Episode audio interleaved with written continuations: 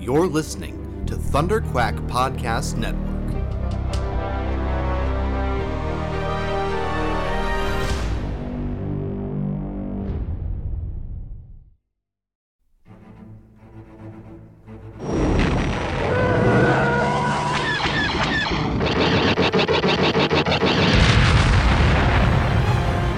Ah, got him.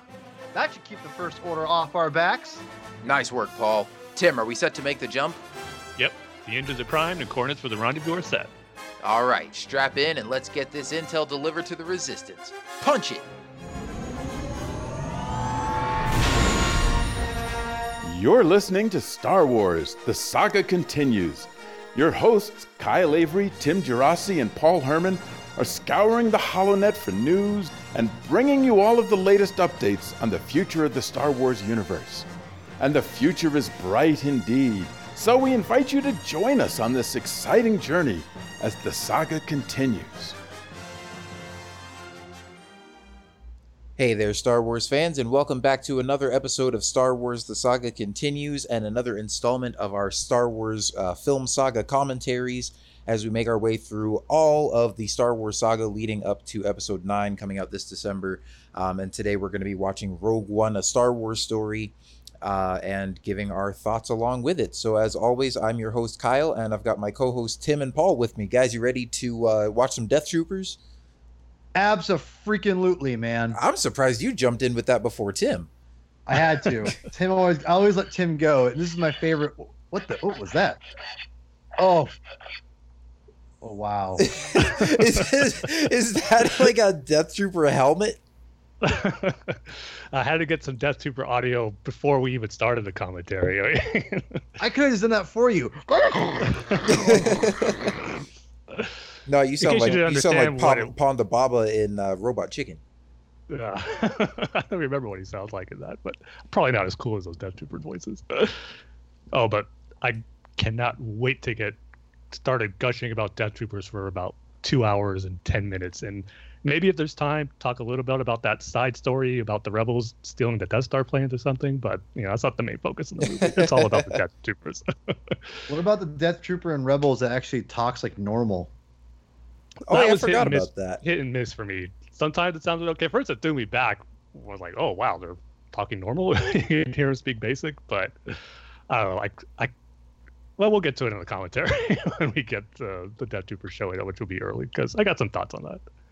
Fair enough. Fair enough.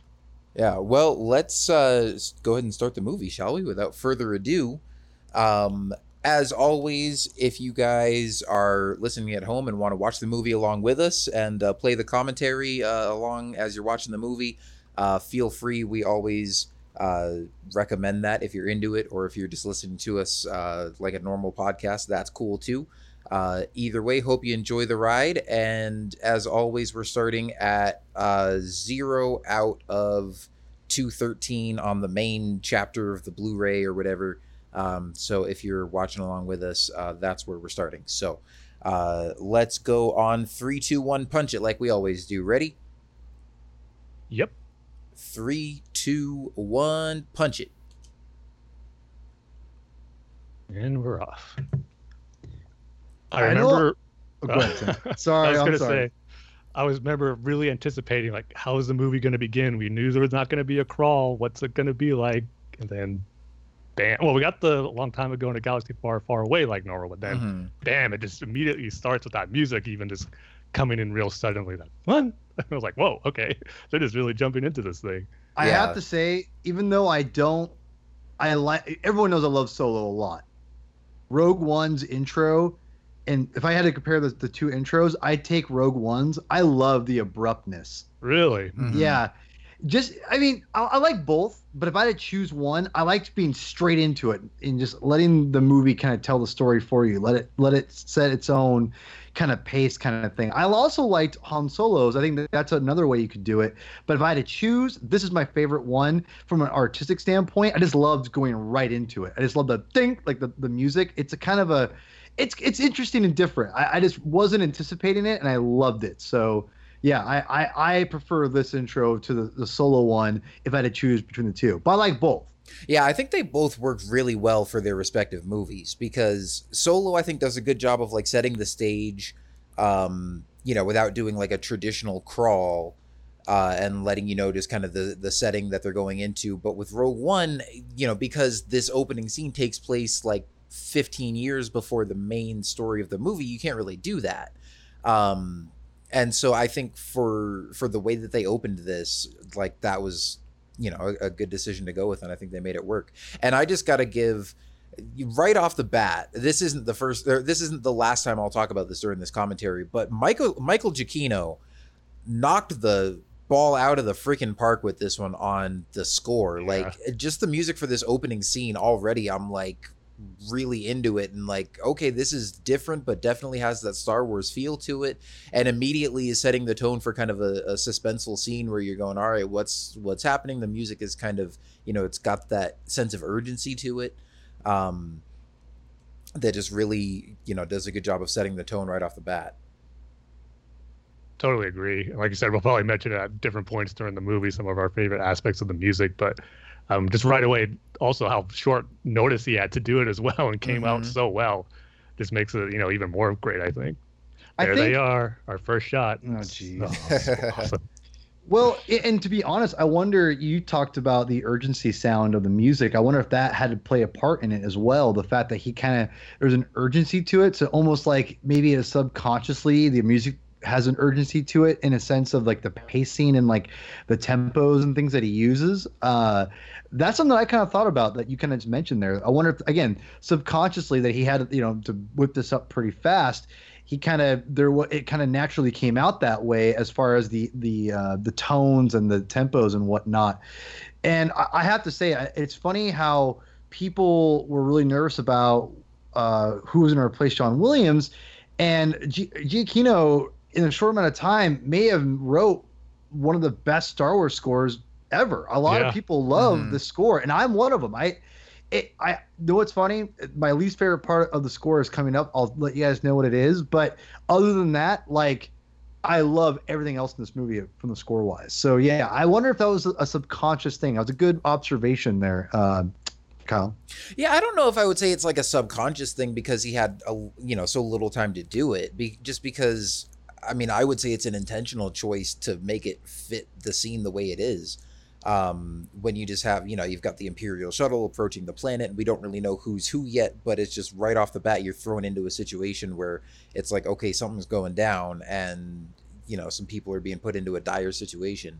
Um, and the music just fits that perfectly. I mean, it, it does have its slower moments later on, um, and of course, we'll talk about the music at the end, you know, which is one of my favorite tracks in all of Star Wars, where you have a really tense, dramatic scene that's kind of juxtaposed with a really slow, beautiful piece of music.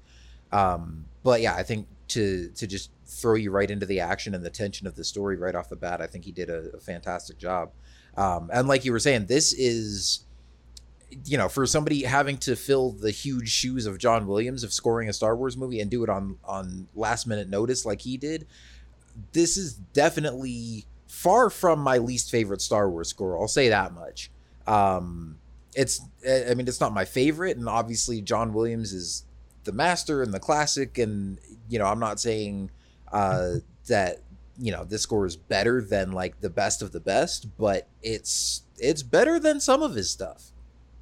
I will say that I think this score is by far better than The Force Awakens and The Last Jedi, minus Rey's theme. Rey's theme is amazing, but overall, I think this is a better score overall compared to those uh, two other films. Probably a little bit better than Solo. I love Solo's score. Oh, though, oh, see, I think so. I'll I'll take this over Solo any day. Well, I know because you hate Han Solo. I do not hate Han Solo. you do too. no, anyway, I don't. Moving on. I don't hate the movie either. Okay, okay this is this whole opening sequence such a great introduction to Krennic, to what type of character he's going to be for the rest of the movie. just you immediately like him right away, even though he's mm-hmm. like an, a bad guy, but he just has this charm to him where you just know you're going to love it every time he's on screen. There's like dry humor he has, it's the way he says things. Yeah, and obviously starting off uh, with you know kind of a real dark dramatic moment here as uh, Jyn is a little kid and watches her mom get gunned down by those heartless, cruel death troopers that you love so much, Tim. They're following orders. they did their job. Thought they were told to do. When- they after they killed her, they- they, went to her and said, Well, speaking of that, I mean, this is probably the most we hear their voice effect in the movie. "Yeah, I that's a good remember point. Yeah, seeing it for the first time. I was thinking, oh man, this is it. Weird. love that shot. Love that shot. Yeah, the the fact That's that- cool. They had a stormtrooper doll it was awesome that that exists in the Star Wars universe, and Jyn had one. But to see the Death Trooper hole was, like you said, an awesome shot. But You gotta wonder if that's a vintage stormtrooper in there. yeah, I just remember thinking like, oh man, that's they're going a way different route with it. I don't know how I feel about that because like could be kind of played off where it might have the wrong intended effect on audiences where they could be laughing at it. But I don't think that was the case, at least when I Oh, saw it in the theater. yeah. Not at But- all.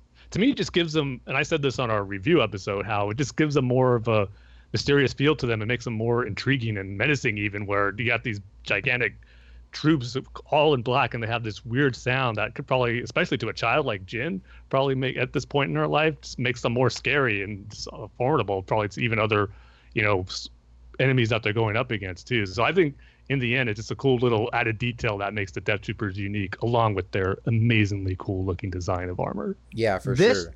This part right here, just I just love this. I love the the, the way it's shot, the way it's it's the way the actors present it. It's beautiful. I love Saw going to save this girl. Mhm. This is my least favorite part of the score is the fanfare for Rogue One. I Oh, it sounds super cheeseball to me. Like everything else is great other than that. See, I don't I even remember- mind it. Yeah, I think it works fine. I remember the font they used for Rogue One. The title got a lot of kind of backlash as far as the not, you know, kind of feeling a little cheaply done is what I heard. I- I can kind of see. I don't think it looks cheap. Yeah. It just looks.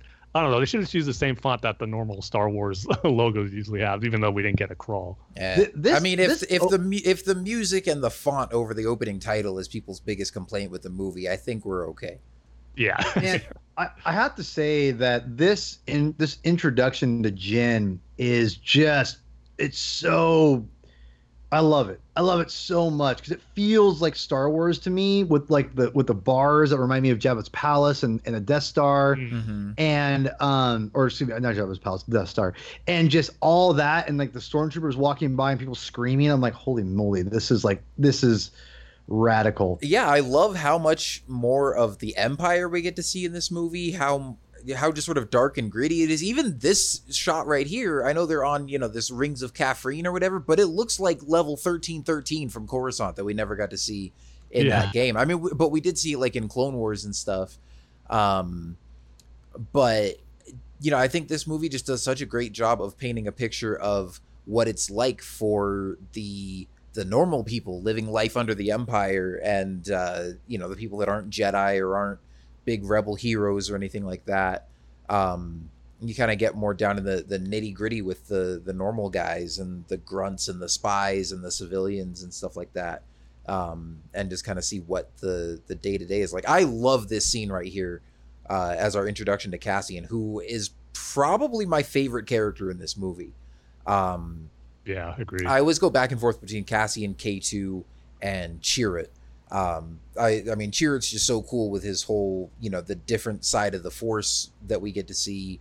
Uh, K2 is just hilarious, but I think Cassian takes the cake for me because of just how like nuanced and layered he is, and we've I like we've never had such a sort of dark and conflicted and uh sort of morally gray, I guess you could say, hero before, aside from like Anakin, maybe, but then, you know, he goes full on dark side. Like Cassian is always true to the rebel cause. He's not like turned evil or anything, but he's very sort of gray in the the line that he walks and the things that he's willing to do to secure victory for the rebels. Um, as we'll see right here as he's about to pop this guy.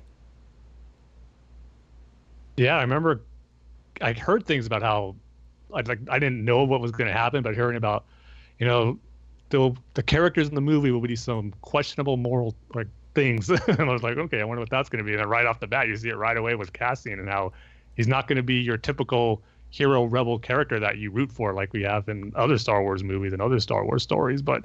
I totally agree. That w- that's what makes him such a great and complex character. Knowing that he's not a bad guy, but he's forced to make really hard decisions, and which is something we've never seen any rebel characters do before. But yet we know in order to survive and last this long against the fight of the Empire, they would have to do stuff like that. So it was such a cool element to bring into Star Wars and the rebels that we always just uh, you know think they were the good guys and nothing else, but they're just you know there's much more to go into that in the war against the Empire, and it was just great Ah. to see done here. Mhm. Bentrick, ben, is it Bentrick? Benthic? Benthic, right? Benthic. It's, it's referring to two tubes.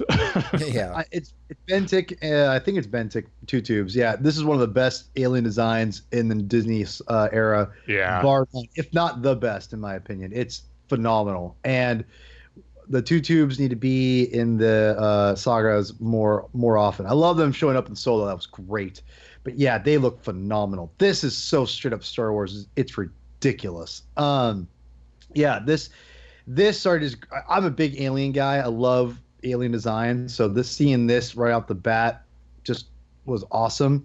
And to bring it back to Cassian, uh, Rogue One was the first time I really started to. Great shot right there. Rogue One's the first movie of the of the Disney era Star Wars films that I really steered away from spoilers, and I, I you know I've spoiled myself rotten with Rogue One, but So, a I- quick interruption for appreciation for the clone turbo tank. yes. Um, but but yeah, so when when when Cassian kills that guy, I was literally shocked. I was not expecting that. I was like, what? And so, oh, well, that shot right there of the stormtrooper. Um, just look how mundane they look. But yeah, I See, they're uh, just doing their jobs and then they're just gonna get killed right away. that yeah. So yeah, that was that, was guy very looks shock- sad.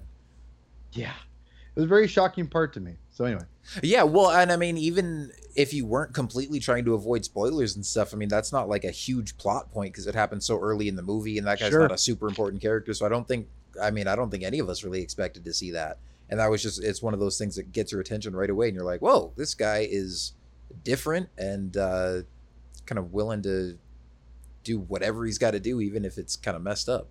Yeah, I also love when when the rebel trooper comes in and goes, Alec, Leanna, Alec. I love that. oh, K2's entrance is maybe one of the best in Star Wars ever. Maybe, yeah. And I will say, gosh, I, I have so many good things to say about this movie. This has, I think, probably the best performances, uh, like across the board, like performances by the entire cast. Yeah. I think it's the best acted Star Wars movie. Maybe aside from, uh, it's right up there with. I will give credit to the Last Jedi. I know, uh, Paul, you're probably yeah. I know you're gonna be groaning because I know you've got issues with that movie. I do too, um, but Daisy Ridley, Mark Hamill, and Adam Driver are all incredible in that movie. I'll Um, give you two out of three of those. Yes.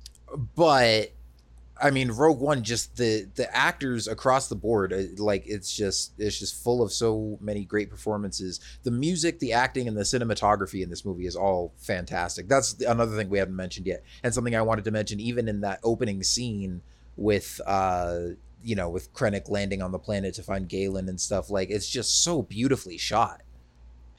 What's really weird to me is that this movie really is a hodgepodge of G- Gareth Edwards' film and the reshoots they did with um oh my gosh what's his name forgot his name i should have see i should have researched this but i forgot his name um but the guy who who reshot and re rewrote part of the movie or half the movie is what we were what we're hearing um it this is a true testament of how you can hollywood can't put together a hodgepodge kind of a movie and we're we're because i thought this movie was going to be terrible because of all the reshoots. I mean when they had to reshoot half the film with six months to go less than six months to go i thought this is a big problem. And obviously i was way off and it's one of my favorite star wars films ever. Um but uh yeah like uh this was uh this was a very interesting thing to kind of see Gareth Edwards' like eye for this for the camera, Kyle, that you're Mhm. kind of talking about, and how God, can someone look up his name before I just shoot myself for forgetting his name? The guy who rewrote these shots. Um, but I'm uh, blanking on it too. yeah, so someone look it up while I It's talk. it's Tony something. I forget his last Tony name. Gilroy. Tony Gilroy. Oh, there you go. uh, Tony Gilroy wrote. He wrote this. He wrote all the scenes he rewrote just fit perfectly, and it's it really is an, a great testament to Kathleen Kennedy, I think, to saving this movie and I think realizing the mistakes they made in the original draft with Garrett Whitta. And again, I don't know if it's Gareth Edwards' fault either, because like you said, Kyle, this is a beautifully shot film, and that's all him. You know, mm-hmm. this is mm-hmm. all his uh, you know execution. So maybe he wasn't great at doing the performances. Like maybe that's why they had the Tony Gilroy come in to to kind of save everything from that from a performance standpoint. But I it is one of those things where it, it it's amazing that this is is turned out as well as it did. And this movie made over a billion dollars. And granted, it was coming off of uh, The Force Awakens, but it also is a, a first standalone film, and it was a huge success. And I. Mm-hmm. This was the movie I, I just I could not wait to rewatch the movie over and over and over again. And it, oh, yeah. it is like, like I said, it's it's definitely num- firmly number four as my all-time favorite Star Wars movie ever. Yeah, it's it's up there for me too. We'll I'm kind of saving my overall opinions for uh you know, when we after we've done all the films and we do an episode where we just rank them all. Um also that's such a weird shot where Bail Organa just comes lurking out of the background.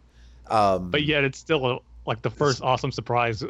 yeah, yeah. Movie, well, well, here's the thing. I feel like that's one of the that's one of those things that was probably changed in reshoots because um I remember Jimmy Smits doing an interview and he was they were asking him if he was going to be in this movie and he said like you can barely even call it a cameo. So I think initially that was going to be the only scene that we see him in and it was supposed to be like, "Oh, there's Bail Organa coming up for a cameo." But then he has like speaking lines later in the movie and so it's like, "Okay, why is he just weirdly lurking in the background in that one scene, you know, in the beginning and then he just walks out and doesn't say anything?" But you know, you I'll, right. I'll, stop. Yeah. I'll stop talking about that and start talking about K two uh, because he is you know one of the two runner runners up for my favorite character in this movie. Um, just they absolutely nailed his humor, like yeah. just giving us a new type of droid who's like you know the anti C3PO and I know that gets thrown around a lot um and I remember hearing that he was supposed to be kind of like an Imperial combat droid and he was going to be like dark and sarcastic and stuff. And I was like, oh man, I want him to be just like HK 47 from Knights of the Old Republic. Um, but I mean, he's he's different in he's a lot different from that sort of type of character too. Um, but man, just his his dry humor and his no nonsense like speaks whatever's on his mind um, and just takes nobody's crap. I just love it. Mm, just previously before Cassian got on the ship and he was talking to uh, was it Commander Drayden? Drayden? Yeah, Dra- yeah, yeah, Dra- Draven. That's it. Okay. Yeah. Again, just adding to that layer of seeing the rebels act like we've never seen them before, giving him, you know, changing the mission just right then and there, telling Cassian if you see Galen Erso, you kill him just right there, no questions asked. And Cassian had kind of has that hesitation to it. Like, like he turns his head a little bit, but again, knows the job and he's going to do it. So, and after that intro that where we saw him kill that other informant, you know that you probably will do it too when he gets the chance to do it. So it does kind of keep you on your toes as far as the fate of Galen Erso throughout the movie is if Cassian's actually going to do that. So just another great layer added to that mm-hmm. part of the mm-hmm. Rebels that again again we never saw great, before. Like you said, Tim, a great setup from that scene that you you're like, man, like yeah, you could see him doing it because he's you know he already killed that one guy. Uh, I have to also comment about Cassian's amazing vest that he has on. I want that vest to wear in normal life, and I'm not even kidding. I love that vest. Have they not made a pretty good replica of it anywhere to sell? I don't know. Maybe, maybe at Galaxy's Edge they have some that's pretty similar. Oh, maybe. Ugh. Man, I love the design of the U wings too, though. That is yeah. such a great ship design, and I know I say it over and over again, but they do a better job of creating like recreating the feel of the original trilogy, but then creating new stuff in this movie mm-hmm. than they do in like the Force Awakens. Like the Force Awakens, like the the First Order Tie Fighters and the Resistance X wings are more sort of lazy and lackluster designs than like U wings and Tie Defenders or not Tie Defenders. What's the uh, oh gosh, what's the um like the tie flat strikers? look at it's Tie Striker? Thank you. Um, yeah, the U wings and the Tie Strikers, they didn't even have to come up with that stuff because they could have just done X wings and Y wings and regular Tie fighters, and it would have been fine because this Totally, movie is yeah. set like days before A New Hope.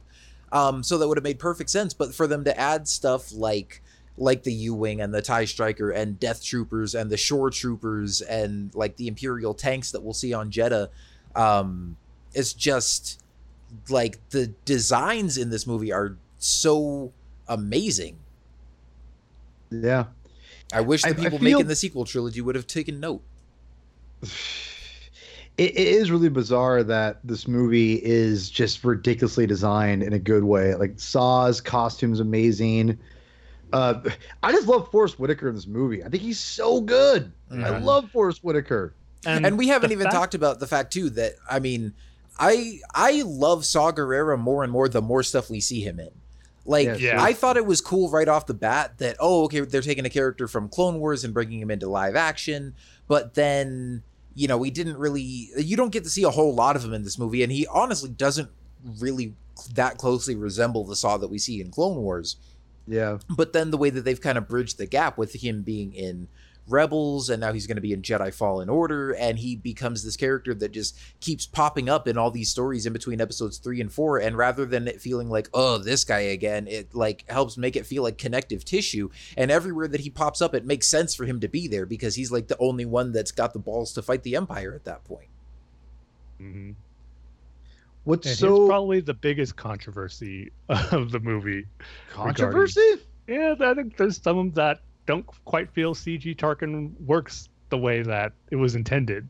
And I gotta say, I remember I think it was like a little bit no, we got into like a TV spot or a trailer, we saw the behind like that shot we just saw of him looking at the Death Star from behind. So we Mhm. knew he was gonna be in it, but I remember like way early on in production where there was rumors going around about Tarkin's gonna be in it and there's gonna use recreate him with CG. They're gonna create the likeness of Peter Cushing with CG, and I thought, oh, I'm not putting any stock in that rumor. I mean, the, maybe they'll have a little cameo of Tarkin like in Revenge of the Sith, but they're not gonna build him up like from the ground up with CG. And sure enough, that's what they did. And I will say, this is probably out of the whole movie, the first few shots were, and the way his movements early on doesn't quite work as well as intended, where you can kind of tell that it is a CG model and that Mhm. When it goes back and forth between him and Krennic, you know that Tarkin is his face is CG. So, but I think as the movie goes on, maybe it's just getting used to it. oh, but I think it does improve in other shots and in other scenes that he has. But yeah, I don't think everyone was quite on board, and maybe still not on board with it. Yeah, I was frankly shocked that they showed him as much as they did. Um, because I remember watching the movie for the first time, and like you said, I think we knew that like he was, the, like we had seen those shots of like him from behind in the trailer, and then I think I remember reading like in some early reviews people saying that you know there's a CG character, and I figured, oh, that's probably Tarkin. Um, but I remember like that ca- the camera's pushing in behind him. You see him from behind, and then I'm like, oh, are they actually going to show his face? And he turns around, and sure enough, you're like, oh, okay, they actually went for it. Um, but I was still kind of expecting that the rest of the movie, like once they established it, that they would use him sort of sparingly, or that the scenes that he was in, it would be a lot of shots from behind, or a lot of Mm. shots of uh, Krennic, and you just hear Tar- Tarkin talking, and maybe kind of see over his shoulder or whatever. But the amount of screen time and the amount of just straight on face time that they gave him uh, really kind of surprised me, and I feel like they maybe should have pulled back a little bit um because i kind of have mixed feelings on that i mean it his role in the movie works perfectly like it makes perfect sense for him to be there and they did a really good job with the cgi like it's it's a phenomenal recreation but it's not you know like if i they Not they get flawless. and exactly like if you were to give them a grade it would be like a 99.5% a plus but that 0.5% that's off still makes it like it's a kind of a glaring uh disconnect there because you know your eye is trained like you know what a human being looks like um and so when it's like it looks like a really realistic person but it's not exactly a realistic person it's like just throws you Mhm, off just a little bit I wonder if John Knoll and his team at ILM just being such what knowing what perfectionists they are, as wizards of special effects that they are, as technology keeps improving, and improving. If this will be something they would like to go back and just maybe touch up a little bit once that technology just gets better and better to make them look more seamless. I don't know. Yeah, Disney know. Lucasfilm will ever give them the opportunity to, but I'm sure just as you know, creative forces, they would want to go back and do that because you know, if we notice it, they notice it too. But Mhm. um, so they probably want it to be as perfect as can be, but with the technology and the time that they had to work with, this probably is as good as it's gonna look. Yeah. Also, I just gotta say, it's weird because Rogue One feels like, like it's it's straight up fan service, but it's the best kind of fan service possible in the sense that there actually is a story there that's worth telling, and it doesn't feel like they're just you know milking the franchise or just throwing in random cameos for no reason, with the exception of Doctor Evazan, which I'll get to in a sec. Yeah, Um, I think that scene is so dumb. But I mean, if you think about just all the stuff that that they throw in here, the fact that the plot revolves around the Death Star plans and Kyber crystals, and you've got sort of you know vague references to like Jedi mythology, and you've got uh, cameos from like Bail Organa and Mon Mothma and R2 and 3PO and like all these you know there's just so many characters so many references to the lore so much kind of connective tissue and little easter eggs and all this stuff. Like this really feels like sort of the brainchild of like not just Gareth Edwards but like him and Kathleen Kennedy and the whole Lucasfilm story group and like it really feels like a big collaborative effort and this big just sort of melting pot of Star Wars stuff that kind of ends up being better than it has any right to be. You know, like it, that easily could have gone wrong, and maybe that's why they had to do so many reshoots.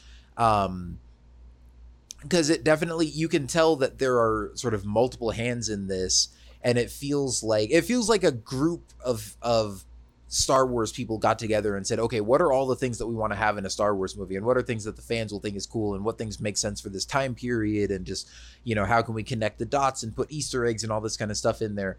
And, uh, you know, surprisingly, like I said, rather than feeling like just pointless fan service or like, you know, one big fan film or something, it ends up being a really cool and compelling and uh, sort of thrilling and moving story and film overall, uh, with the exception of that ugly mug right there. yeah, yeah. This is that one instance where it's going, yeah, a little maybe too much callback and fan service there. I liked it. No, because I You don't guys, know. just- all, you guys are all just too harsh on it. Like you don't want to she point a bomb and Dr. Evazan. I do. Yeah, because they're in. everybody's favorite character. They're great characters. we'll see them some more. I mean, I don't know, whatever. It's just a, it's a little fun little thing. It lasts three seconds. Get just chill out. No, it ruins the movie for me, Paul. I'm done with the commentary. I love. By the way, I love that this is like supposed to be hot and they're wearing freaking coats. That's a good point.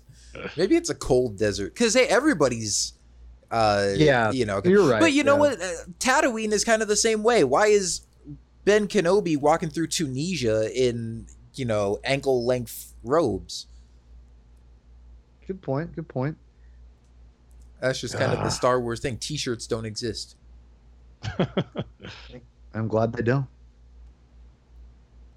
Another Ugh. great introduction to a new character in the movie. That's a, this movie's filled with great introductions Mhm. to its main This- characters. This movie is full of great characters. Period. That is and and I have to say that I think Chirrut is maybe one of my favorite Star Wars characters ever, and I need to have more stories with him because he is just phenomenal. And how he's connected to the Force is just, I, you know, it's it's up for debate, but it's like fascinating. how he's connected to the Force, but not connected to the Force. exactly. And and I have to say, Donnie Yen in his first American role, correct? Uh, just killing it as Chirrut. Yeah, and I love how it was his idea to make Chirrut blind too. It was. Yeah.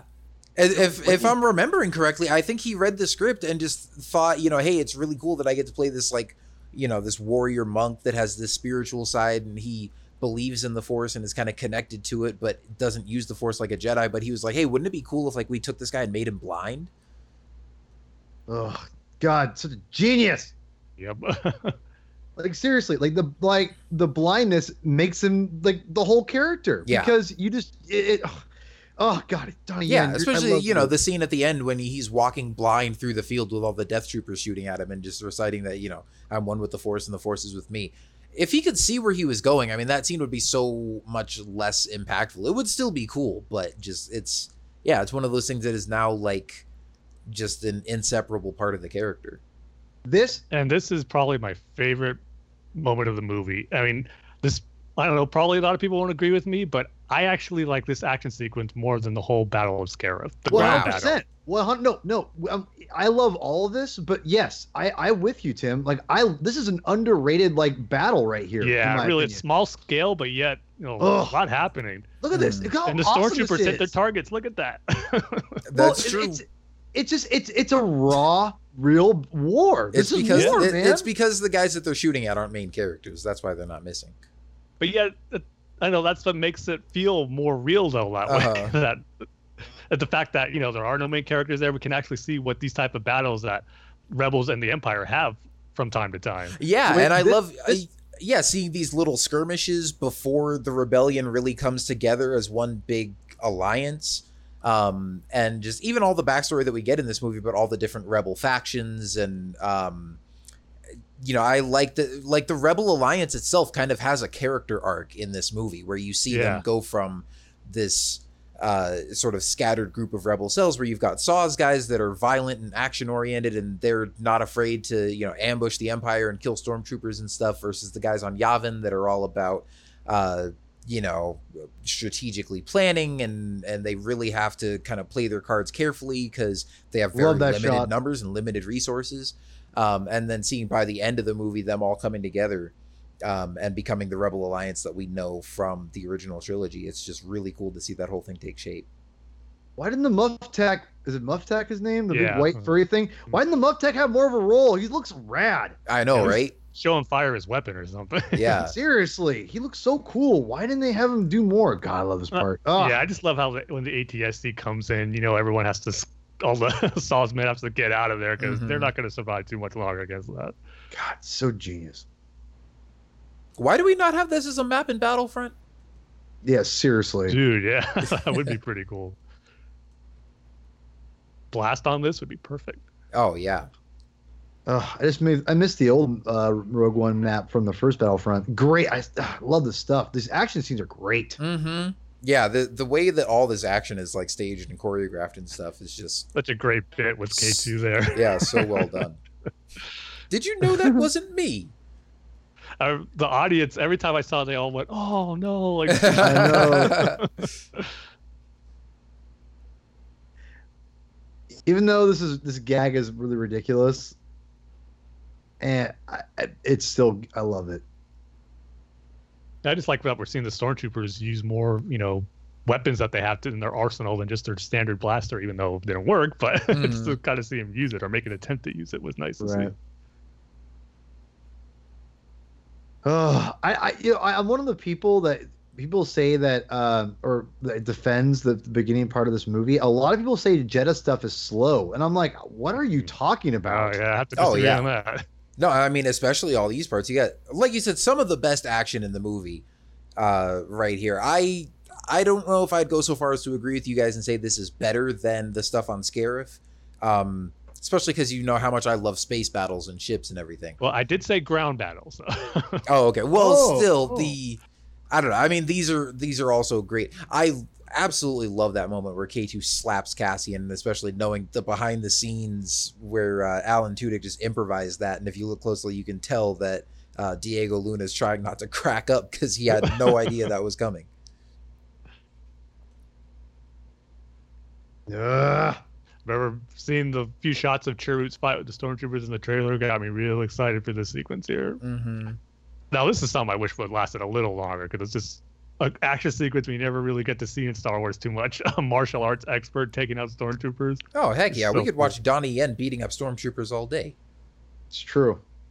and I just love this here as he's you know you can tell that his senses are heightened and he's paying attention to where the footsteps are and all that kind of stuff and then just springs into action and man kicks butt and And takes names The incompetence of the stormtrooper. Yeah, keep shooting your you know, fellow trooper right there. well that's why they're not death troopers Why didn't Why didn't the stormtrooper take a shot instead of walking up to him? That that doesn't make any sense. Because they're stormtrooper. This because is- they need I him to feel look bad cool and not get though, shot. man. This is a this is a rough way to go. yeah. but again, Oh. another great entrance for Baze though, hmm showing what he's all And about. his gun is so cool. it's cool. As the um, was it a children's like type book? I forget. It's like a junior book. Yeah, the Uh, Guardians of the Whills. Yeah, it Yeah, I tells you how like he gets young- that gun. young It tells you how that. X-wing we see in the back room or the background got crashed there. A lot of cool stuff with Chirrut and Baze in that story. it was it, it was an alright story. I we need more though. Yeah, Yeah. definitely. Yeah, we need- right now. It's all we got. And heck, I would love to see more with just those two characters, but even something that's completely separate from them, but just dealing with the Guardians of the Whills. Like, I want to know more just about that whole side of things. Yeah, totally.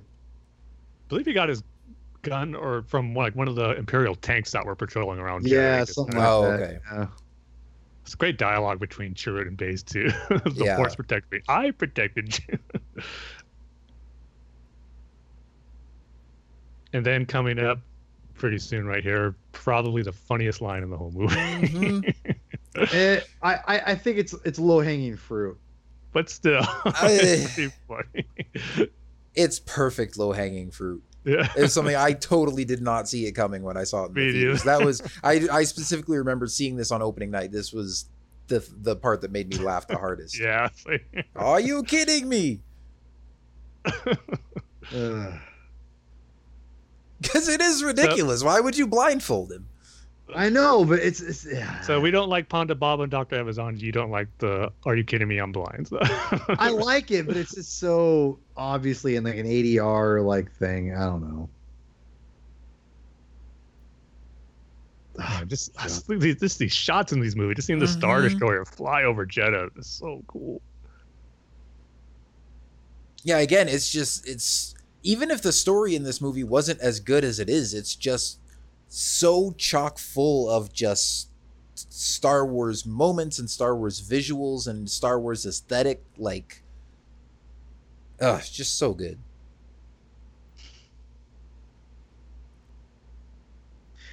I, I think this uh, movie has a great blend of CGI to really use backdrops and things like that. Uh, what's really interesting is that this movie feels like they way more of a galaxy spanning film than either of the sequel trilogy films. Oh, definitely. I think we see more different environments um, and Yeah. different planets and stuff in this movie than we do in probably any of the, any of the other uh, Disney era films.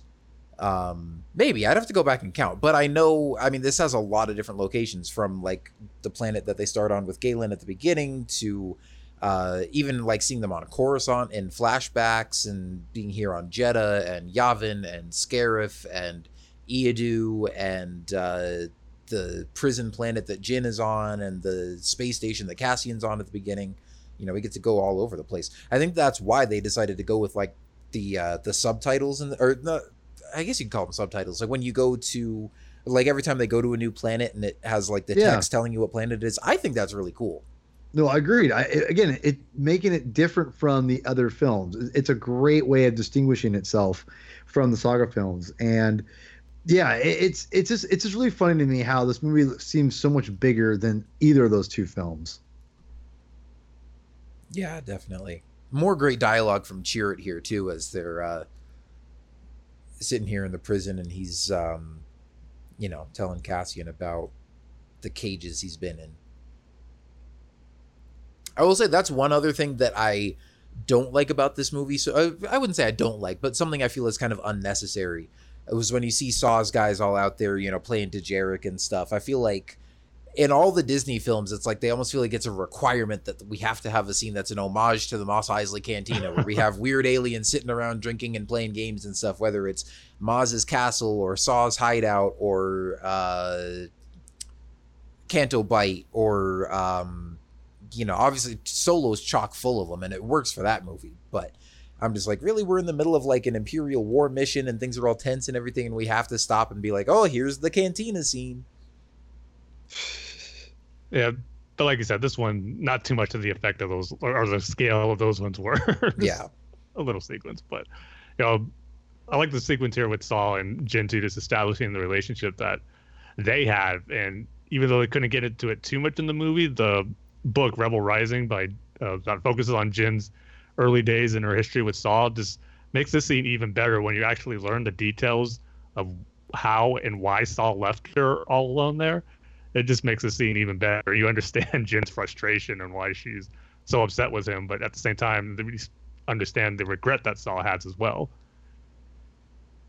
Yeah, I wish we had gotten to see more of him in this movie and more of younger Saw that we see like when he rescues uh, Jyn at the beginning. Because Yeah. I think I know, I know they shot a lot more stuff with him that just didn't Oh, end up in the movie. Um, stuff that we even saw glimpses of in like earlier trailers and stuff like that. Um, I mean, I remember when we were doing the podcast, like speculating about Rogue One and stuff back before the movie came out, and how annoyed you were, Tim, that there was so much in the movie that was, uh, or so much in the trailers that wasn't in the final movie. Yeah, especially on Scarif. But the Saw stuff was another one. Yeah, I just now that I'm more invested in the character and now that he keeps popping up in more places, like now I'm more curious to know like, oh, what was his role going to be and what other stuff were we going to get to see with him. At the time it didn't really bother me that much. Um just cuz again, his role in just this movie itself doesn't end up being all that consequential. Um I mean, this scene right here is really important, but he's just, you know, overall he's not a huge character in this, but now knowing more of the role that he plays in sort of the time period in the rebellion overall, I'm I'm more interested to know what sort of their initial plans were for him. I like Jyn's dialogue here too, where she's, you know, she's the main protagonist in this movie, but yet right now she wants nothing to do with the rebels. She pretty much hates them and just as much as the Empire does. She even says they're the cause for all the pain in her life.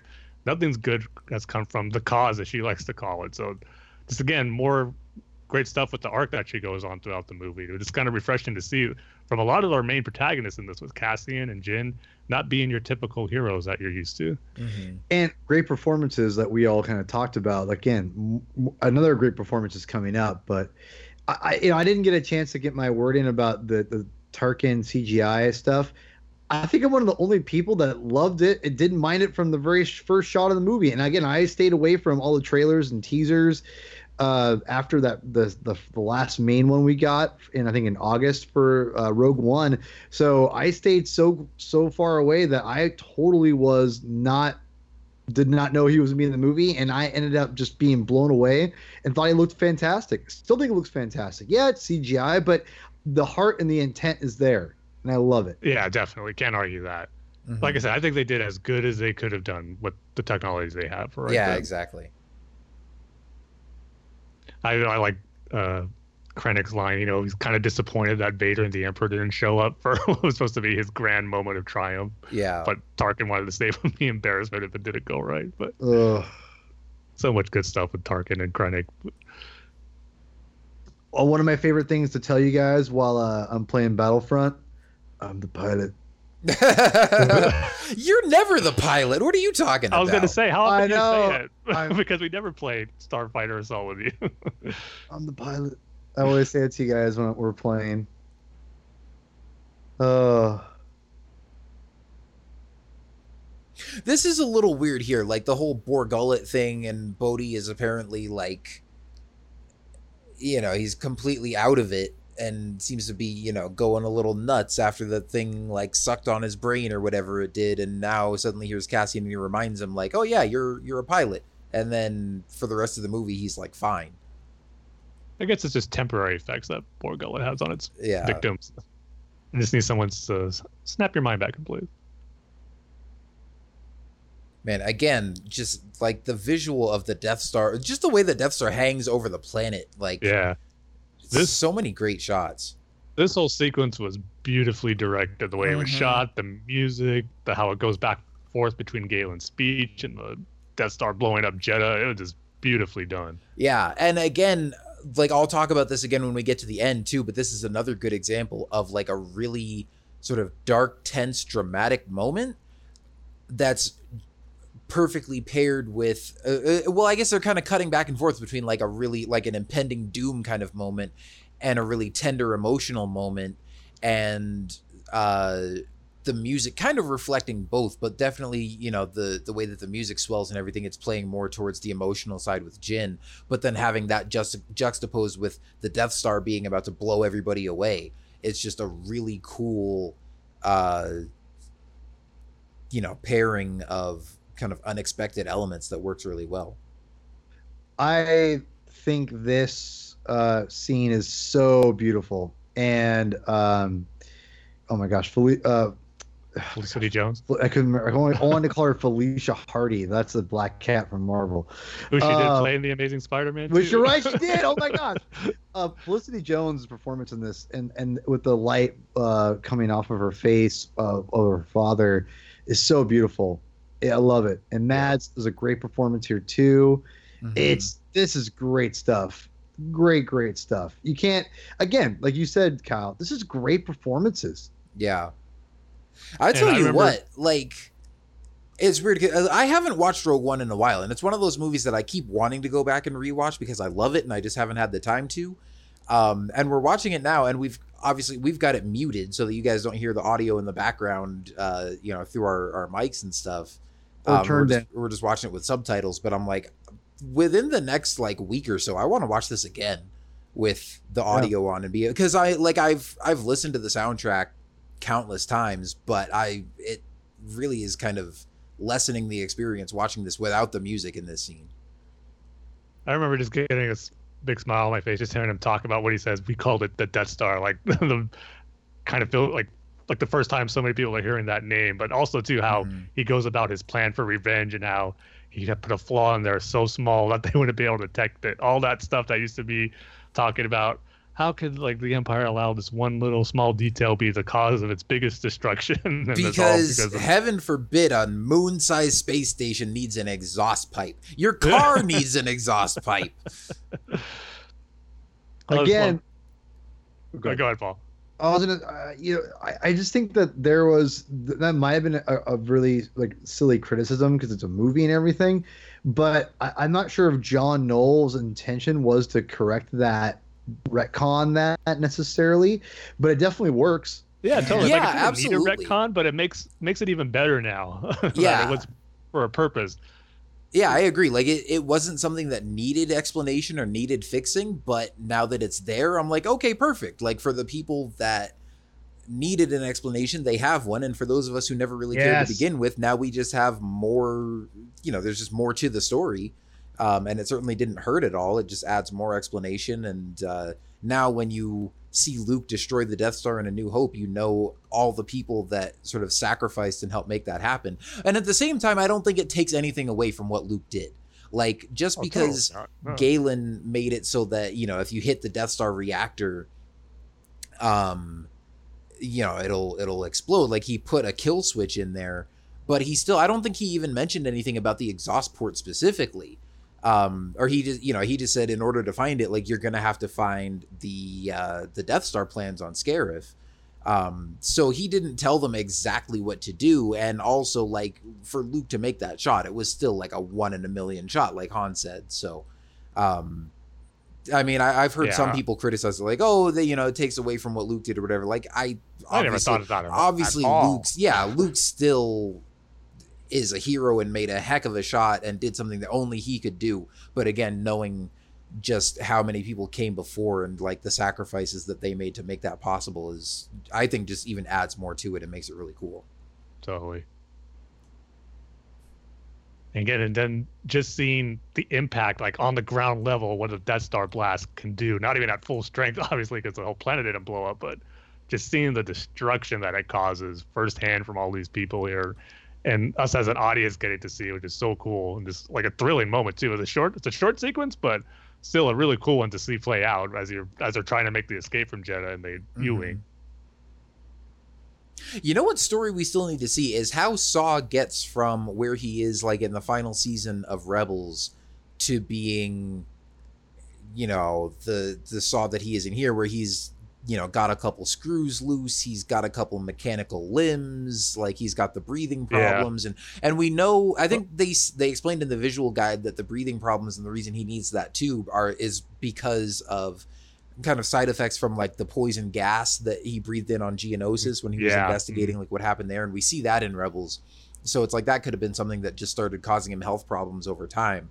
Um, but obviously, he still had all of his arms and legs at that point, so he's still got more story gaps to fill in with him. I was hoping we would get a mention of Steela or Ahsoka by I saw in the movie. I, I know that was a long shot, but just the fact that he was a character being brought in from the Clone Wars, there could be a chance that we may hear some cool name drops. But Yeah, I was hoping for Steela. I guess I never even really thought of Ahsoka, but that would have been awesome. yeah, just knowing that she was one of the main characters who trained them early on, so it would have been cool that if he gave her a little recognition at some point. But uh, I love the scene here. Just kind of thinking he's on top of the universe right here. He was so successful. You can just see the arrogance he has walking past Tarkin, know. knowing that. He's, Mhm. well, he's like, the promotion? Does that l- the tiniest little shoulder bump as he walks Yeah. past? him. well, he's also smirking too. Like I Yeah. told you. Yeah. Like Uh, yeah. the first thing he asks, and you'll tell the Emperor as much. Yep. And then pretty soon comes a line Paul has ruined for me. Oh yeah. I for, oh my gosh. I almost forgot about. It. How could I forget? Yeah, I'm like, oh yeah, I, I knew. I was like, wait, no, there's a different line that Paul always says during Battlefront from this movie. Yep. Oh man. What he doesn't um, say it. He doesn't say. When did he? Okay, it's after, after this. this, after he Yeah. loses Yeah. it. And if you're wondering what it is, it's coming up. And I will try to mouth it with him as best I can. The bitches have a father.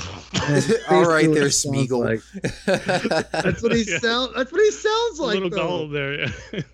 Like, he's like he's all. He's all. That's what he does. He has a little spit in his mouth. Uh, but the first Ben time he said on the Mendelsohn is just Battlefront, such a great actor. laughing. Oh yeah, dude. He is. He's phenomenal. yeah, this is this was the first thing I had ever seen him in, but then he's also my favorite character in Captain Marvel. You know, Yeah, I've he's only. great in that too. He's also well.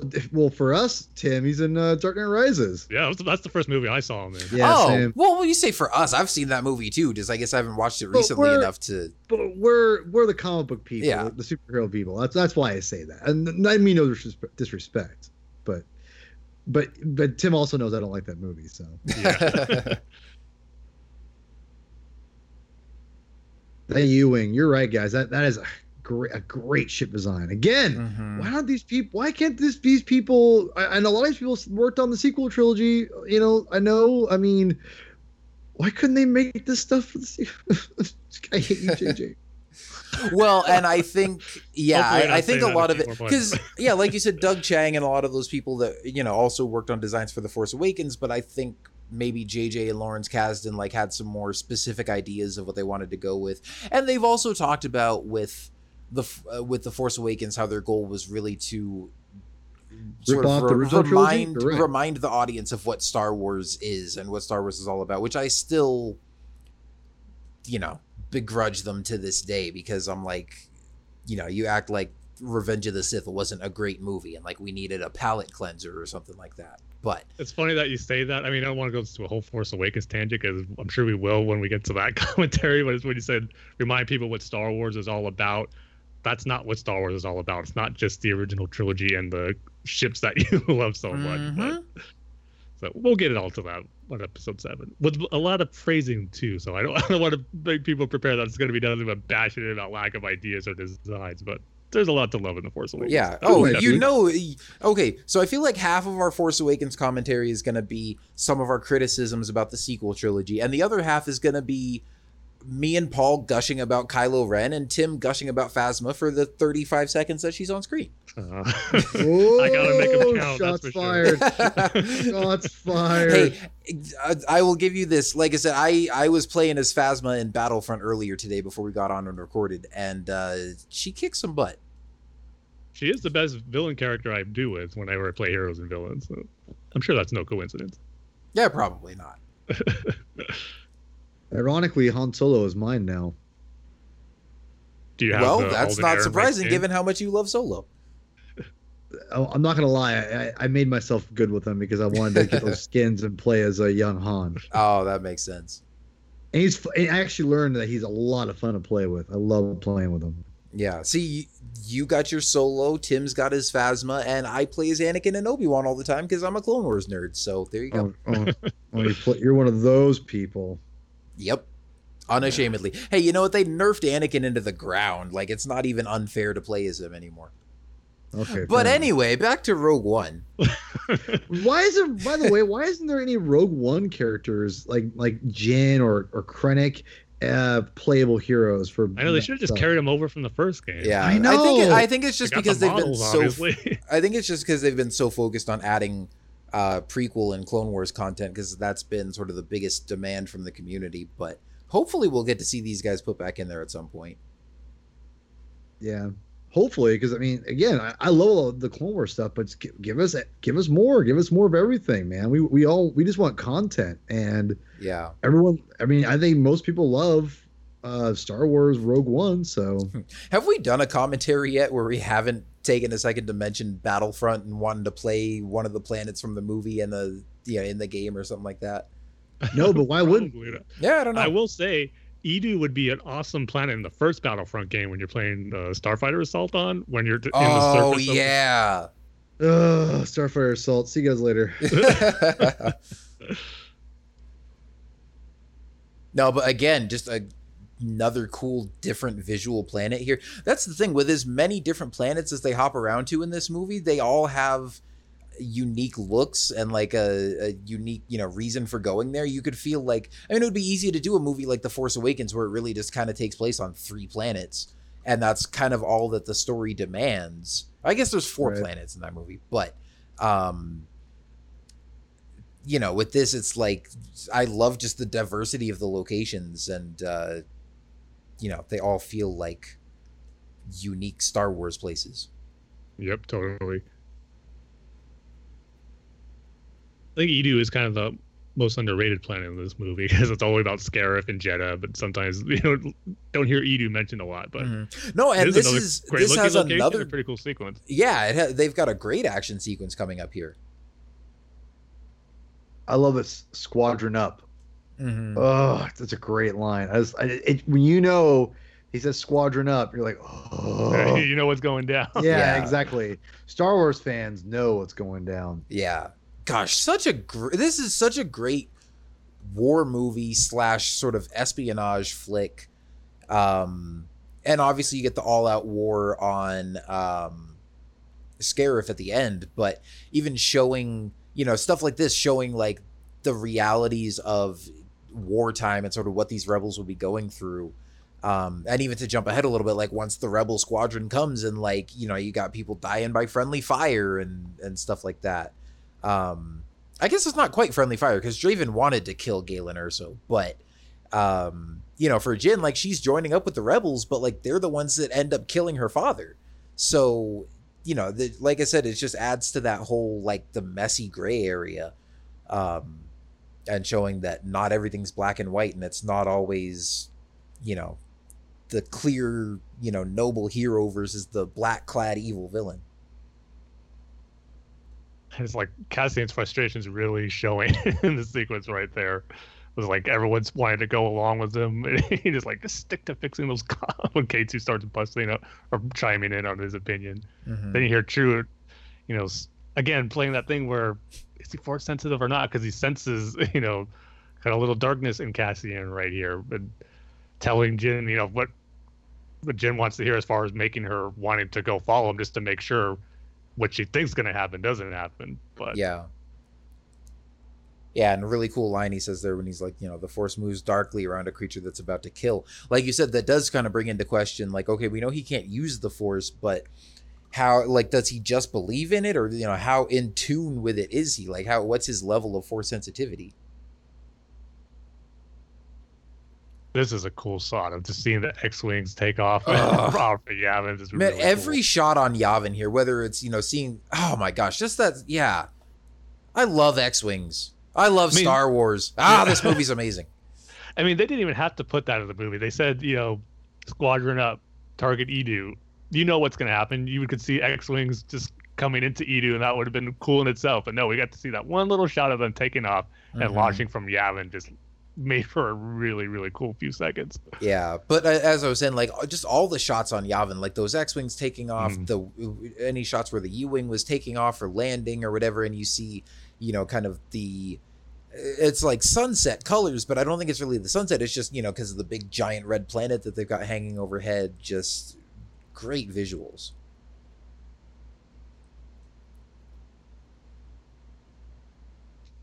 And more great dialogue between Chirrut and Baze. like they just know each Mhm. other so well. Yeah, I don't like, need luck. I have you. He just Yeah. knows that he can't help but follow along and get tangled up in whatever mess Chirrut's getting into. And then K2 just the one left by himself on the ship going, eh, if he comes back, we're leaving.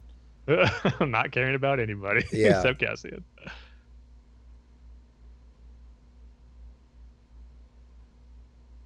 And again, just great sort of just positioning here of you know, sort of moving all these pieces into place for just a really tense kind of showdown. Um and again, you know, just the music really just adding to everything. Um and just the whole, you know, again, the visuals of it being in the rain at night and uh yeah.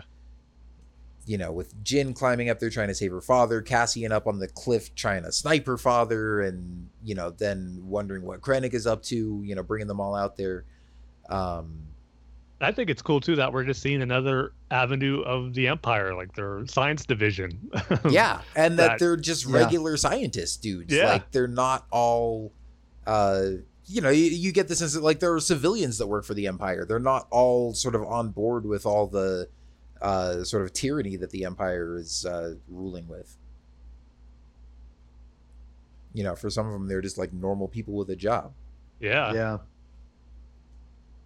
Death Troopers in the rain is another awesome visual. I just wish Mhm. their visors or lenses glue uh, green like we saw in like a lot of images and the visual guide books. That would have been cool to see in the sequel. Yeah, that would have been really cool.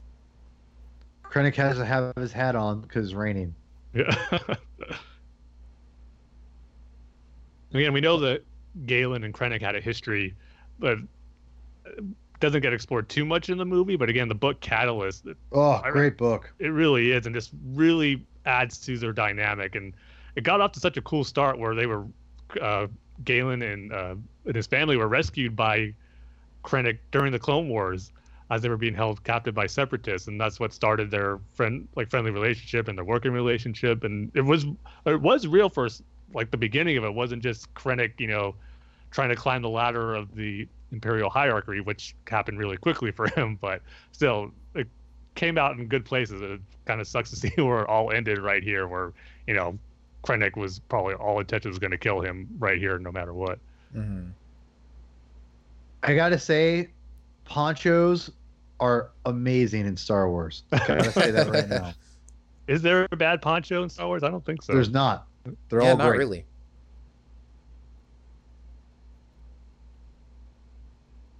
Oh man. You see, Death Troopers. I don't know. I'm kind of surprised.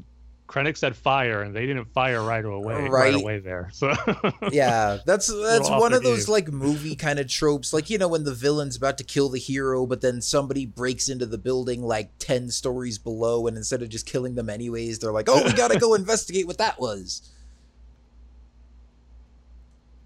Well, I think it's human nature to be honest. Like, because you're parent, you're about to like murder someone, and then you get like, you hear something, and you get distracted, and you're like, well, what's going on? Like, you know what but I he mean? said Like, fire like a s maybe a second before Galen reacted to it. Where the Death Troopers, I- how elitely trained they are, they should have had their fingers on the trigger. Yeah. I think I think Krennic told them to not. I think he knew that he wa- he Mm. was gonna he wanted. Oh, to- that's a good point. I think he knew this was gonna happen. oh he was trying to just draw him out exactly. So I think they were trained not to fire unless he, you know, otherwise. Yeah, I like that be. idea. I I, I always thought that. I like his dialogue here too, just knowing that he knows the Death Star is It's successful. so great. Mm-hmm.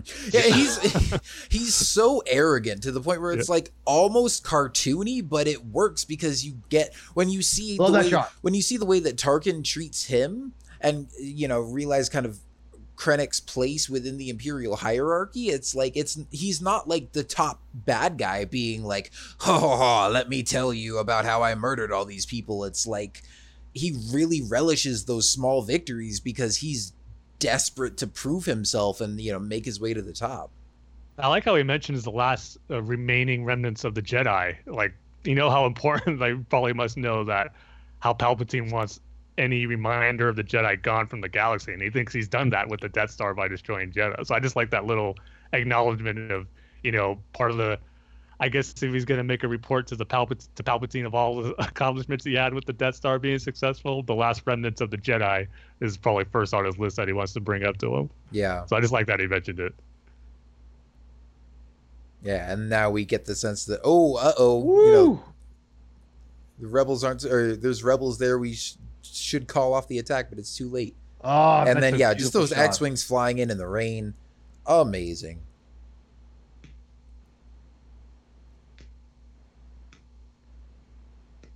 again seeing something we haven't seen before in a Star Wars movie. It's like a type of combat for the X-wings. It's not even fighting any enemy fighters just yet, but just destroying a base. I mean, we've done it tons of times in video games, but Yeah. to see it actually in a movie, Yeah, just making a strafing run on ground targets. yeah.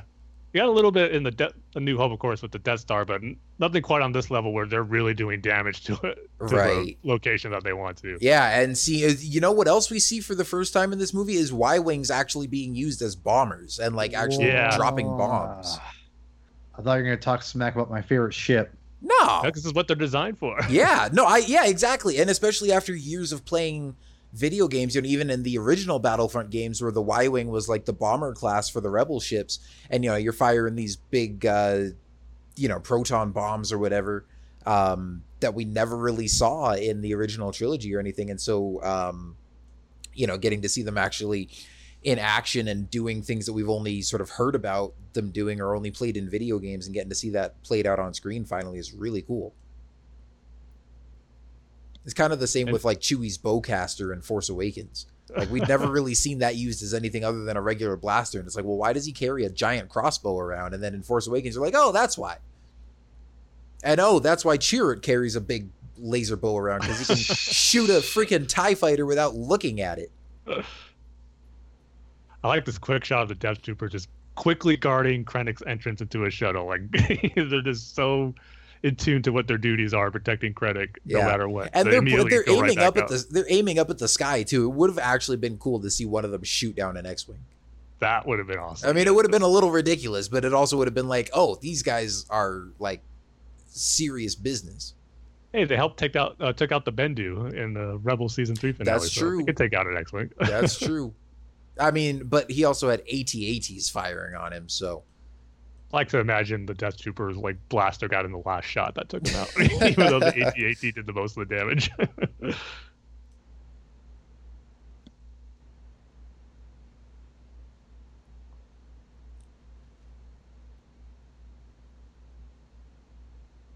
Yeah, it's one of those things where it, it's this is super dramatic, but it works. mhm. oh, totally. yeah, I think we I mean- obviously by this point we get enough of a sense of their relationship and we're invested in Jyn enough, but then we've also seen enough of Galen to know that like just because he was working for the Empire, like you know, he's somebody that we can sympathize with and root for too.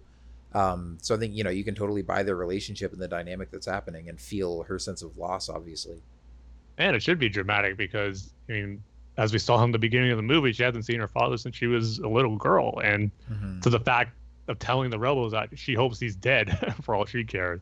There was a great moment too like, in that Rebel Rising book where she's having a conversation with Saw, and I think I forget exactly how she finds out, but it's pretty much she finds out that her father is alive, work helping the Empire, and she just loses it. Like, just Yes. so betrayed by him. Mm-hmm. Mm-hmm. Again, that the book, well, the that book specifically, excuse me, because I always get that in Catalyst confused. Rebel Rising is a really hit and miss for me. Love the shot by by uh, Baze. Oh, so awesome. Mhm. Man, one, Um, one crew stormtrooper wrecking machine, man. yeah. Seriously. But in, in Rebel Rising, it's kind of a mixed bag book. I, there's some great stuff in it. There's some really kind of eh stuff in it too. But that was a great part. You kind of learn why she says that in the movie, where she says, "I hope he's dead." There's a reason why, and it's Yep. because she believes that he was willingly helping the Empire. And again, makes that part where he reveals to her in the hologram uh, that why he's doing everything, and, and and then she realizes that everything she thought was a lie, basically, and she actually, you know, he actually is doing the right thing. So it's a really it's that moment's even more beautiful because Yeah. of Rebel, the book Rebel Rising. Yeah, because that you see it on the expression of her face of how probably all the regret she must having of you know feeling that way for so many years about her father who was doing all that just to protect her. Yep. Mhm. So No, it's it's interesting because I remember I distinctly remember the thoughts I was having at this point in the movie when I saw it for the first time because I don't know if you guys read any of like the reviews or even just the initial like Twitter reactions that came out when the critics first got to see this and people were raving about this movie saying it was the best Star Wars since The Empire Strikes Back and all this kind of stuff and so I went into this with really high expectations because I let all that stuff get to me and I you know now I try to ignore that as much as I can. Although it's really hard because when people have seen a new Star Wars movie and you haven't, like you don't want to be spoiled, but at the same time, it's like, man, I Yeah. gotta know a little something. Yeah. Um, and I remember they all of that hype had set my expectations super high, and at this point, as they're leaving Eadu, I'm thinking to myself, man, this is good, but I don't know if it's amazing. And then from this point to the end of the movie, I'm like, oh, now it's amazing. Um, but you know, again, like now that I've seen it multiple times and you know knowing what to expect from the story, I do I enjoy it all the way through. Like even if it's a little bit slower in the beginning or you know it doesn't have the explosive action and stuff that it does at the end. Um, still lots of great action scenes, lots of great character moments, um, and lots of just great Star Wars universe stuff. That's the best way I can say it. This movie is just chock full of good Star Wars stuff. Yeah. This is a great moment between Jyn and Cassian here too. Both of them making really good points, Yeah. especially with Cassian saying he's been in this fight since he was six years old. Yeah, that's right one there. of my Knowing favorite char- one of my favorite character moments for him is this scene for sure. I love the meme that that was going around like suddenly Star Wars is real for you. I've been in this fight since I was six years Yeah. old. Oh, Yeah. That's right. Actually, don't see that one around too much anymore. But you're right. When this came, movie came out, that was pretty much everywhere. Yeah, that was. I mean, it's it's it's a very gatekeeper like meme, but it's still funny. Mm-hmm.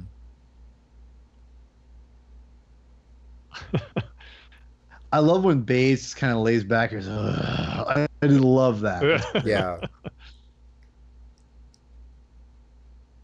You said to follow our little trap. Here we go. The- I Mhm. lost it at this. Oh, Oh man. my gosh, I was I, I was remember. like, is it? Could it be? yeah, I remember I was sitting in the theater with uh, Jason Hunt and Joey Letson, who are a couple buddies of mine who I've done panels and podcasts and stuff with before. Um, and we saw this together opening night, and when you know you see Mustafar, and it's like, oh my gosh, is that Mustafar? And then as it pans up and you see Vader's castle, we all just leaned over and looked at each other with our mouths hanging on the floor, like what? Because and this is obviously before even like the Vader comics and stuff that we have now, where they explain more of like how he built the castle and all that kind of stuff, and even like Vader Immortal and the uh, the VR experience that they have at Disneyland, where you know you go to Mustafar and stuff.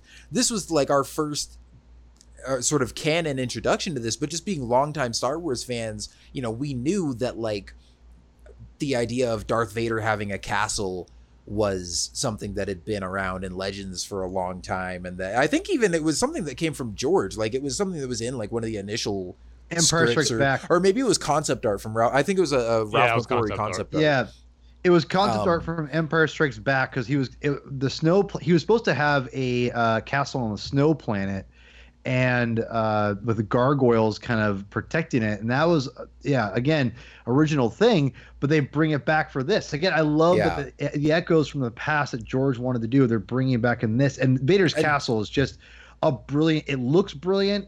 The story behind it is brilliant, in my opinion, and yeah, everything about it is awesome. I love the fact it's on Mustafar. Yeah, and the the shot where the door opens and then you cut to Krennic and see the shadow of Vader towering over him on that wall behind him is one of the best shots in all of Star Wars. I was gonna say in this movie, that's one of my favorite Star Wars shots ever. it was just even cool seeing Vader in a bacta tank. I mean, Yeah. Mhm. we know he has to go through these healing procedures to, you know, even when he's out of the suit, but just to see, you know, that messed up charred body body of Anakin that Obi Wan messed up on Mustafar, and he's back on Mustafar where it all happened. It was just really really cool. And I will say, um, one complaint I don't I don't want to call it a complaint maybe, but one thing I wish they would have stuck with or not gone with in the comic was how it was Vader's choice to go back to Mustafar and to build his castle. But where in the visual dictionary is kind of something that I believe Palpatine made him go here. And it was just, I just thought that was such such a Palpatine thing to make him live on the planet where he lost everything and truly became Mm. Darth Vader. But I just like Mhm. that it would really have Vader delve into his hatred more, and I could see why Palpatine would want that. But Well, no, Yeah. hev- but Palpatine, but Palpatine heavily influenced him to do it on Mustafar because he kind of told him that there's, you know, if I I have to reread that Vader series, which twists my arm, right? but he did say Uh, it's your choice to kind of let him, you know, Yeah. Yeah. but I think, but I think he put like, but again, I think Palpatine knew he wanted him to be here. He, I think he he knew Vader was delicate enough. He couldn't just tell him outright at that point because remember he just fought him like he just you know knocked you know Palpatine back, and even though he did Palpatine humble them, he didn't want to be fighting with his new apprentice right away. So I think he had you know he's Palpatine's smart. He he incepted that sure. thought into Vader. I I still think that from a certain point of view, if you will, that the visual guide is still right. As long as long as the comic is still right as well, if that makes any sense. yeah. And Yeah. by the way, I I- was like, I, I think it's Dimitri from Far From Home. is it? It I- looks like him. I love that line where going back to the Vader scene real quick when he says, uh, you know, obviously the be careful not to choke on your aspirations. I know some people didn't like it Yeah. and thought it was too corny. I love that we hear Vader like making a joke because that's Anakin. Like, and I think we've bet- heard him do say stuff like that before too. I mean, apologies accepted, Captain Needa. It's right on the lines of that. Yeah, yeah, exactly. Uh, but I think between that and then, you know, obviously the way that he's wielding his lightsaber at the end of this movie, like I love seeing just the amount of Darth Vader that we get in this movie, but I love that it feels like a little bit of a bridge between Anakin in Revenge of the Sith and the Vader of the original trilogy. Like Mhm. you can really imagine Anakin in that suit. Totally agree. I had no issues with it when I first heard it. I thought it was like a really great line for him to say. Mm-hmm. Every, everyone had complaints about some of the lines Vader did or whatever that line that Vader did. I'm just like, meh, that's fine. Yeah. but I love this scene too. Just the uh, the whole rebel council, if you will, debating whether or not they're going to take action on this, and it's so cool just seeing you know Mon Mothma, Bail Organa, um, gosh, I'm blanking on the guy's name, Dodonna, um, yeah. you know, all of them convening together, and again seeing that like you really had to twist the arm of these guys to take action against the Empire, even once they knew about the threat of the Death Star. Um, because there's just so much at stake, and for them to really come together and make their first big, bold military move against the Empire, like it's a huge risk that they're taking, and you can kind of understand why they wouldn't want to put themselves out in the open. Because if they fail, they've got nothing left. You know, a lot of people don't like. Sorry. Oh, go ahead. I was gonna say the uh, a lot of people were criticizing the ADR on this for it, where Jyn's like trying to talk and then hear people be like, "What is she proposing?" Speak. I I mean, there's there's a lot of criticism there, and I, I I understand it, but it doesn't. It never bothered me in the movie. I didn't Yeah, know there was criticism for that. Oh, I see a lot of it online. By the way, I also love Admiral Raddus. Isn't he the best? Yeah, We need He's to talk like- about too how awesome it was that they got. I believe her name is Genevieve O'Reilly from the Revenge Yes. of the Sith Mhm. deleted scenes of her Mhm. playing Mon Mothma. The fact that they knew she, like they already had a perfect actress to play a young Mon Mothma, they brought her back again. Really cool. yep. And then of course we get the General Syndulla Easter egg. We get That's right. Yeah. um oh I guess this isn't the scene with Chopper yet. That's when everybody's running. Yeah. But yeah, a lot of Rebel stuff. I I was uh, purposefully keeping my ears and eye out for Rebel Easter eggs because I knew there was going to be some there, and more than I Mhm. was expecting too, which was cool. Yeah, definitely. It's too bad that the shot with the ghost in it ended up in the uh the trailers beforehand. I think it was Yeah. either it was either in a TV spot or an international It trailer was a TV spot, like yeah. I love this, you know, bit of speech that Cassian gives here again, driving home that point of being rebels. Like he says here, some of us have done terrible things, you know, all in the name of the rebellion. And I just love the idea that what causes them to go along with Jyn is because they don't want all that to go to waste and to be all for nothing. Mm-hmm. Because imagine living with that for the rest of your life. If the rebellion ends here, the stuff that they had to do, the lives they had to take, all for nothing, and how that would probably eat at them for the rest of their lives. So it Yeah. just makes total sense for why you know they would have to do this for themselves. Yeah, no, if you if you murdered people for a cause you believed in and then everybody else that was fighting that cause with you just gave up on it and you weren't able to see it through to the end, yeah, you'd be left with well, what was the point of all that then? And again, just another really well acted scene, great music. Just ah, this movie's amazing. Yeah.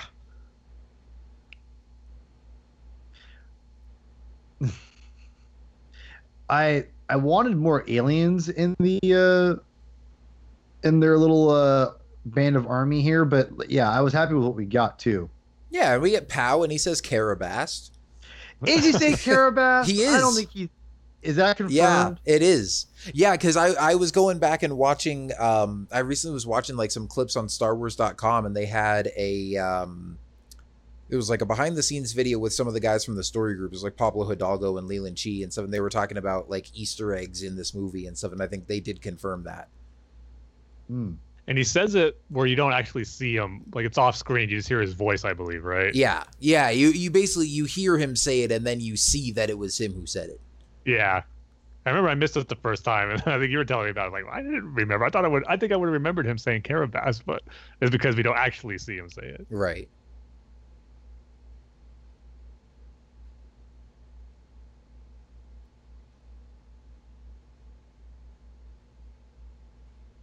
I always love, even from the New Hope days, where the rebellion would just say, like, "May the Force be with us," or "May the Force be with you," even though they're not Jedi, but and they're not Force users. It's just you know some a belief that gives people hope, and for the rebels, they need all the hope they can get when they're taking on missions like this or making the Death Star attack run. Just that belief, you know, that the Force is out there to hopefully guide them and be with them in their time where they need it most. So I just like it when non-Force users say that and have a belief in it. Mm-hmm. And here we get the namesake of the movie, which is funny because, you know, sometimes when, like, in sort of the big final, like, climax of the movie, when they say a line that has the title of the movie in it, and it's like, oh, it's kind of corny. But in this one, I think it worked perfectly. Yeah, I agree. Putting a name and a title on, you know, this crew that we've been following the whole time. I don't know why, was a but I just I love those shots when you see the ship flying away in the Yavin treetops, and there's the, always like the one little dude sitting up there with like his cop radar gun, um, you know, watching the ships go, and it's like, what the heck is that guy doing up there? We don't even know, but he was there in A New Hope, and so I just love that he's still there in Rogue One. Mhm. and this is a nice little sequence to get for you know hardcore fans is setting up for you know what Bail is gonna leaving for and what we see him in A New Hope trying to get Mhm. Obi Wan from Tatooine and just you know that's like always something Mon Mothma and Bail Organa know about like she they go into a little corner she has to whisper what about your friend the Jedi and Yeah, getting a little Clone Wars name drop there too didn't hurt and then referencing Leia without even saying her name, kind of teasing for what's coming up at the end. Just a cool little sequence that I think would just, you could probably call it just fan service, but that's fan service I love getting. what is little stuff like that?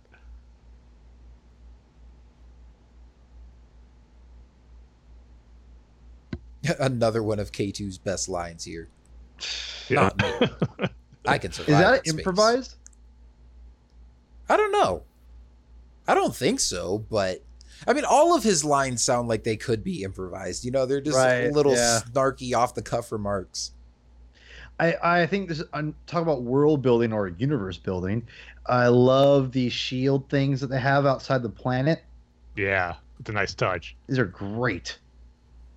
Yeah, it makes for a great thing to have in a space battle too. just Mhm. adding to the element of that. Yeah, and just the imperial aesthetic, like looking at that as it just Yeah. zoomed in on that tower that's you know on the shield gate, like the thing looks like kind like slightly similar to an AT-AT. Mhm, You yeah, know, like what it's just mean. got enough of that feeling that you can tell like they're part of the same military machine. And I'm glad they didn't do the whole Return of the Jedi thing with Han and Luke and Leia and Chewie trying to get past with the Death Star shields and using the codes. Like it's gonna work. Like it's gotta work. That type of thing. Yeah. They just Mhm. did it and hoped for the best, and it worked, and they were happy about it. Yeah. They didn't need to play up that. You know, once we're talking about all these things referencing the older movies, this was a sequence where I thought, are they going to go that route? But thankfully they didn't. Yeah, just so you were talking about Paul, just that aesthetic of seeing the blue light of the shield generator as they're going into the planet just looks really Mhm. cool. Yeah. Mhm.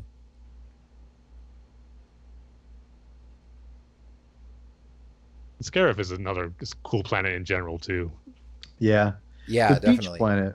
Yeah, and it's again, you know, you would think that Star Wars would have exhausted all of the uh Yeah, the environmental locations for planets by now, but this is still just a really cool and unique, you know, visual location. And I mean, I know they talked about this a lot during production. It really gives it kind of a World War II vibe, like fighting in the Pacific. Yeah. Pacific.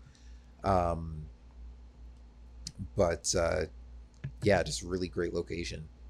So in the book Rebel Rising, this right here, I think, if I'm not mistaken, she kind of gets insp- inspired from Saw, him uh, speaking to all his uh, warriors. This is where she gets it from, right here. Hmm. And and she does say it like she does say Saw said you know whatever kind of references that basically foreshadowing the Ewoks whatever, but there is don't even start don't even start with me sir I'm wearing my Ewok shirt right now. Uh, Return of the Jedi should be very fun as well. yeah. Oh, yes, it will. But yeah, there there is. Um, it was just it was just interesting to me because there's she basically talks about or saw kind of talks to her and they set this up of how to inspire your people you know who are going to fight for you kind of a thing so yeah it, again rebel rising not, the- not the best star wars book but there's some great moments in it Uh, basically all the Saw Gerrera stuff is great uh, yeah, the so first this- half is definitely yeah. the best. yeah and then the second half uh, That has its moments, but I know what you mean. Agree, disagree. oh man, I really hated that second half of that book. I love that first half. That second half, rough. It's not that bad. I'm being very dramatic, obviously, but it's not my favorite. Yeah, I just love them going over their battle plan here, and I mean, you know the odds that they're up against, um, but also it's cool because like you know their mission, like they're not try, you know, the twenty of them or however many they've got, they're not trying to take out all the Imperials in the base. Like it's Right. just you know, and like Jyn said, we'll just take one chance and then take the next chance and just keep you know if we have to improvise and just take things one step at a time we'll do that but um you know they're just determined to do whatever they got to do to get these death star plans think those landing pad platform officers, their helmets are pretty cool too. I mean, there's is there an uncool Imperial helmet? I don't think so. even for some as you yeah, know, even yeah, even these are great. There Yeah. is an uncool imperial helmet it's the ones that the death star gunners wear Whoa! Oh, I whoa! whoa! Whoa! Really? Whoa! They're- whoa. they're wearing like a, a salad bowl on their head You're a salad bowl. Dare you? Oh man, so I think we no, we'll see him again in the movie. So Oh, yeah. for sure we will. yeah i've always those. thought those were i mean I think they're a little goofy looking. It's not like I have a problem with them or it, you know distracts from the movie or anything, but I definitely wouldn't call it a cool design. Yeah, I, say, I still think it looks cool. Uh, there's something unique and cool about it. it is different, but still fits that cool Empire aesthetic. Wow. Can't believe you talked mess about the Death Star gunner. Well, I did. We salad bowls can talk smack about whatever we want. Well, uh, all right, whatever. salad bowl. Give you a salad bowl.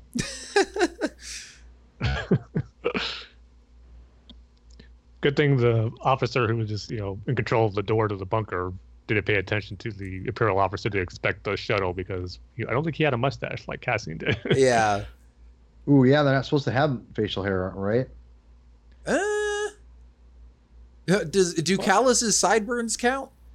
well, Ooh. Admiral Ozzel had a mustache, didn't he? Oh, you're right. oh you're yeah, right, yeah, right. yeah. Maybe they're like Also- the they're like the Yankees. You could have a mustache, but you can't have like a beard or that much facial hair. So the uh, I love the part where- where they they shush up the uh, I've got a, yeah, a bad I've got a about bad this. feeling, but shh, quiet. See, I and again I love how it's played differently in solo. I love the, the creativeness of, of of playing off of that, but not doing it uh, directly. yeah, Mm-hmm. but you see, I think the saga films they have to say it though because it's tradition. Yeah. Oh, it but is tradition. BB-8, remember BB-8 had to say it, so you don't understand it. Oh, yeah. I think that's fine. Nah. Cop out. I mean, let's be honest. That's the least subversive thing about that movie. That's true, but it's just it's but it starts off on a bad note. Eh, Come on. it didn't Happy bug me beats, too Paul, much. happy yeah, happy be. that's I love gonna, this. that's gonna be the title of our uh, Last Jedi commentary. this, this, this this obviously is a you know CGI stage and it's off that uh the train station in England, but oh, so it's still super cool. hmm Again, just Well, the variety of different imperial like environments and structures and stuff that we get to see Yeah, looks really cool. Well- I also uh, I think it's funny how even with like the the obviously the more the years go on and the more Star Wars movies they make, the more our technology gets better. And yet, the more they still kind of keep, like, you know, there's certain things that get like new and cool and flashy and everything, but then there's still some stuff that they still keep to the old like 1977 aesthetic, like when they're looking through the binoculars and it's still all grainy and stuff. yeah, well, yeah, I was gonna say about that. I love that aesthetic. Again, they're keeping up Mhm. with that like idea. Yeah, I love that I- I- continuity. Yeah, well, and also I want to talk about the design of the weapons on here. Like, you know, I I don't love every weapon they design. Again, the sequel trilogy. I'm not, I'm not trying to bash on the sequel trilogy exclusively here, but it just when you when when Rogue One has such dramatically better looking weapons, it, it's just it, you know it's just like what the, like, they look so cool. They're so perfect. Uh, I do like Finn's gun from Force Awakens, the original OG one. Mhm. the one Han gave him, or Yeah, the one Han gave him. I like that weapon. But but yeah, other than that, I think these weapons on here look so much cooler. Like look at that. They look, look great. They Oh, look yeah. like Star Wars, but they're obviously like they're a little bit different. Mm-hmm. Yeah, it's funny how many of these I recognize from Battlefront. I'm just trying to think. Has there been a moment, a gathering of the coolest looking Imperial troopers at one location in the point of the galactic history? You got Death Troopers, Stormtroopers, Shore Troopers, then you get TIE Fighter pilots here, all on this one planet. I think the only thing missing are Scout Troopers. As far as the coolest looking Imperial troops. Yeah, Well, so you basically just named all of them. well, I didn't say Snow Troopers, oh, okay. Sand Wow. Troopers. Sand troopers, they're the same things. Oh, Yeah, God. sand troopers. They're stormtroopers with an orange piece of armor. But yet they're different. They have a different title. Are they though? Is that official? I honestly, we- Well, I just I'm going by when I got the toys back in 96, 97. Sand Troopers were. not different canon flavor. anymore. Those are legends. I love how credit. gets Are we angry. blind? Deploy the garrison. Oh, That's so awesome. Yeah, Krennic's great. this log right past them. Oh, shore troopers though. God. Yeah, they are pretty cool. Pretty awesome. when I went to a celebration, I, I was me and uh, Dave were walking. We found this family of shore troopers of all shapes and sizes, and I begged them to get a picture. I, I got it. It's on my Instagram somewhere b- around celebration uh, time, and and but they're like, "We gotta go. Gotta make this really fast." I'm like, "Okay, okay, oh, God, oh," you know. But look, they look great. Yeah. Gosh, and Ugh. then it just oh man, the beginning of this battle is so cool. This is this is what makes me love this this stuff like this is just ugh, so good. Mm-hmm. Star Wars on steroids, if you will. Almost as good as Revenge of the Sith. Almost. See, it's right here, this shot, Tarkin looks great here. Those- That's almost to me looks seamless. Yeah. Even, like I said, it improves the, the course of the movie for me for whatever reason. Because you're getting used to it. That's why. hmm But I do agree that it's a little more. Uh, it's a. You can see a few more inconsistencies, like in that first scene that he's in. yeah. Hmm.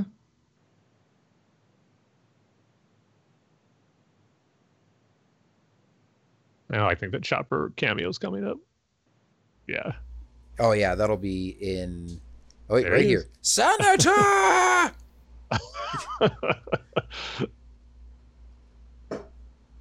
Is it weird that she he kill, he calls her Mon? I think he's calling her ma'am. No, no, no. He says Mon. I listened to it many times. He calls her Mon. It's their names. So. I know that, but I'm just saying. See, this This is is a cool weird. sequence, but I, well, there's one right there. I was about to say I, I would have liked to see the Imperials get, hit a few more of their targets, but that comes later on in the battle, so I can't complain too much.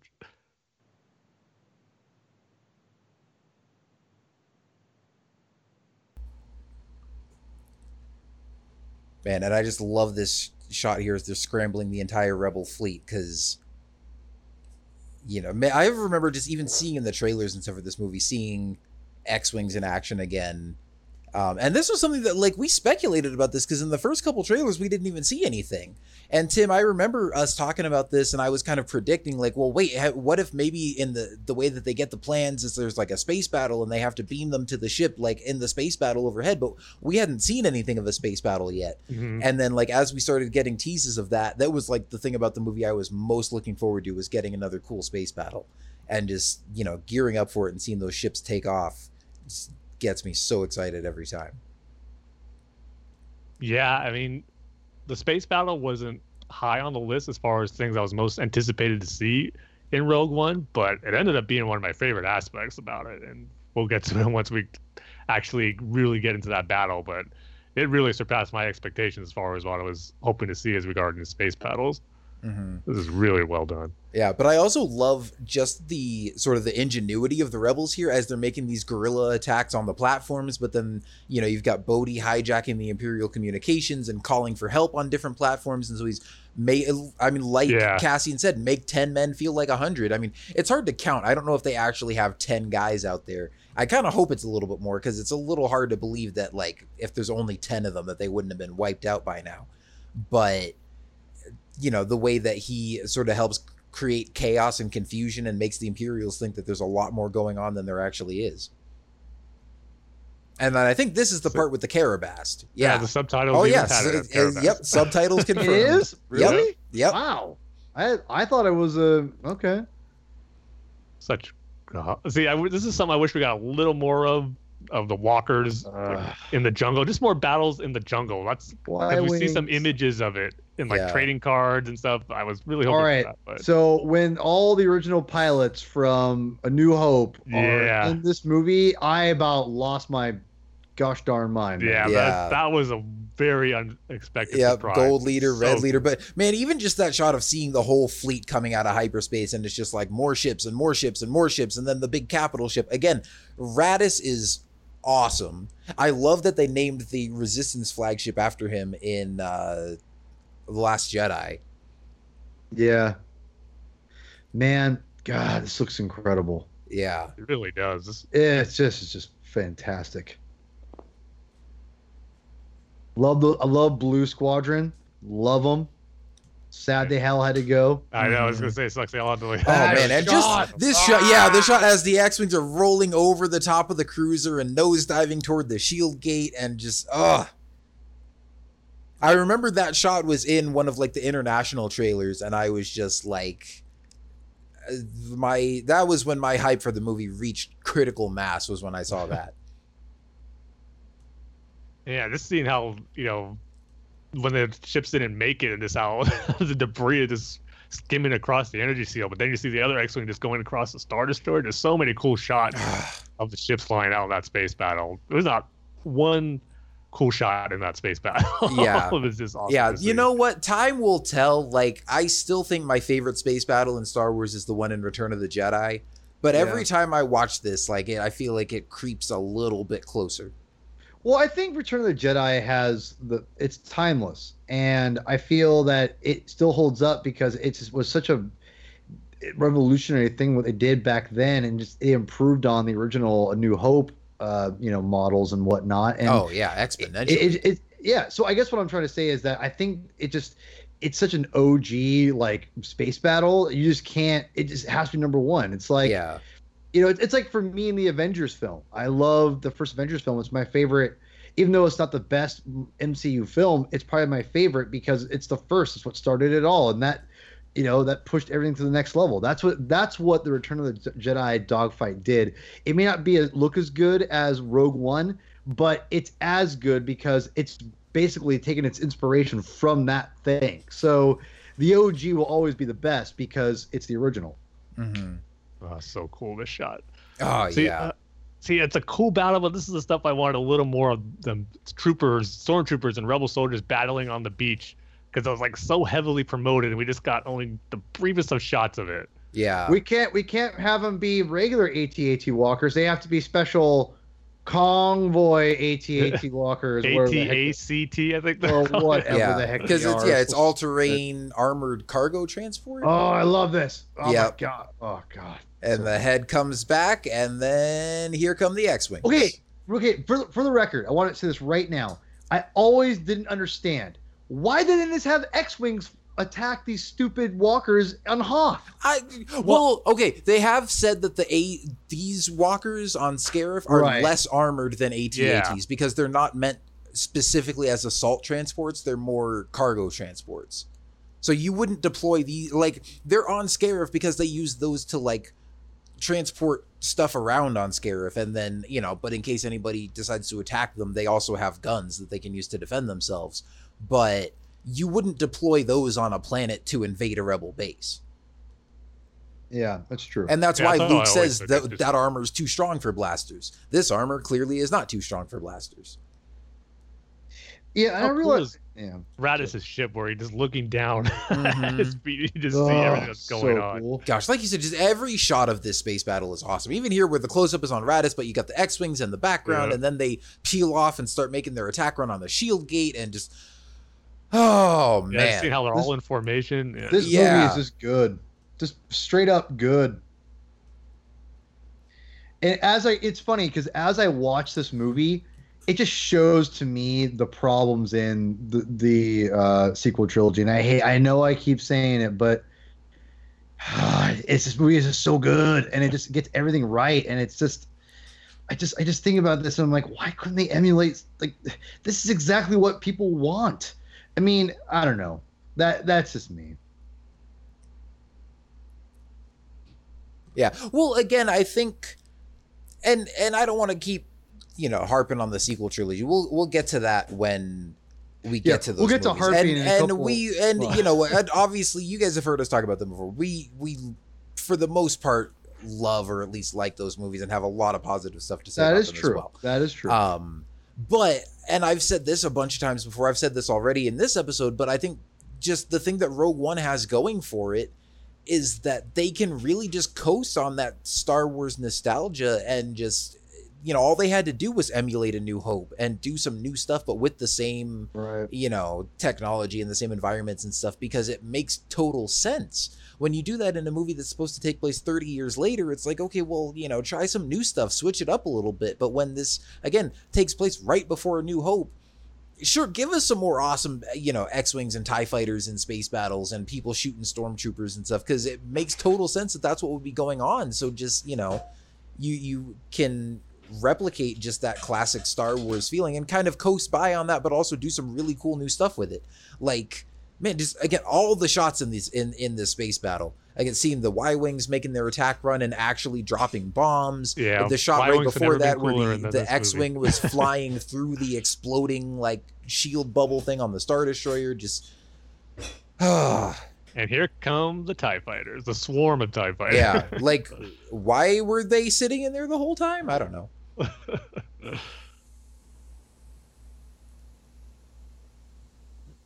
And doing some damage too, not just Yeah. crashing into things.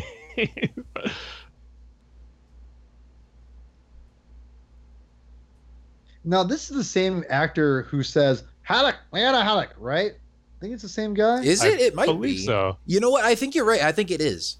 I think his, it is. vo- his voice. He's like Irish or something. Or again, I don't want to butcher my my my uh, accents here, but uh, yeah, I think it's the same guy. I, I, I like his character. He's cool. I don't like that he dies off screen. Yeah, it's a bummer. Yeah. Like we see him cornered with uh with cheer you know against the death troopers and then we cut away and cut back to him and he's just dead it's like wait what happened to him Having the first red five was a nice touch here. yeah now we know why that call sign was available. And this red five was no Luke Skywalker. no That's he was not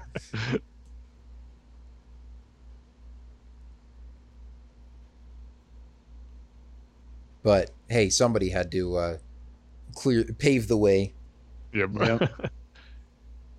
The guy who, who's basically Pablo Hidalgo.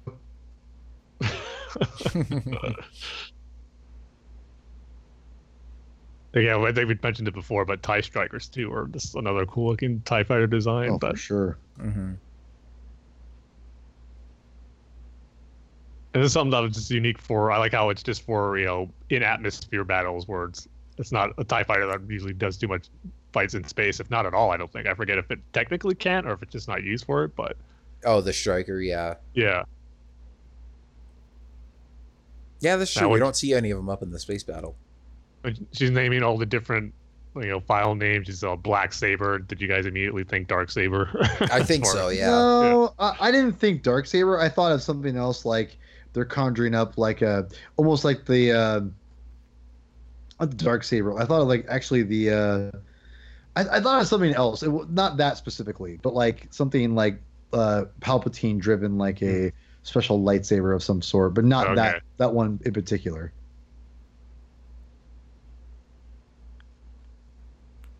Yeah, Right. and I think we're getting to you know this is where watching it for the first time you start getting to the point where you realize and we all knew ahead of time like obviously none of these characters are in the original trilogy and so we kind of speculated like we figured most if not all of them were not going to make it out of this but as I the- didn't think as, all. as but- the stormtroopers start closing in you're like oh things are starting to look a little dicey yeah. And but man, K two sure took a lot with him though. Mhm. And if Oh, anything, K two was one of the ones I was not expecting to die because you wouldn't expect to have you know a- an emotional like for for the droid to be the first one to go and give you that emotional gut punch. Um, and of course, going into the movie, I don't think any of us maybe expected that we were going to love K two as much as we did. Um, and I was certainly not expecting him to be the first one to go. And so once he was gone, it's like, oh man, now kind of you know gives you that feeling of like, oh, no one's safe. Yeah, to me it was Bodhi when he got killed because he had this big triumphant moment. He got the uh, connections patched where they could communicate with each other. Like, but then it didn't last very long. And like once he went, like, oh man. So I think it's not looking good for everyone else. Mm-hmm. Yeah, when Krennic said send my guard squadron into battle, I got really hyped up right here. Like, Yeah. okay, Don't disappoint me like Phasma did in the Force Awakens. See now the shore troopers are hitting their targets, and the Empire is being shown as more of a formidable, formidable army against the rebels. Yeah. They just caught them with their pants down them. at first.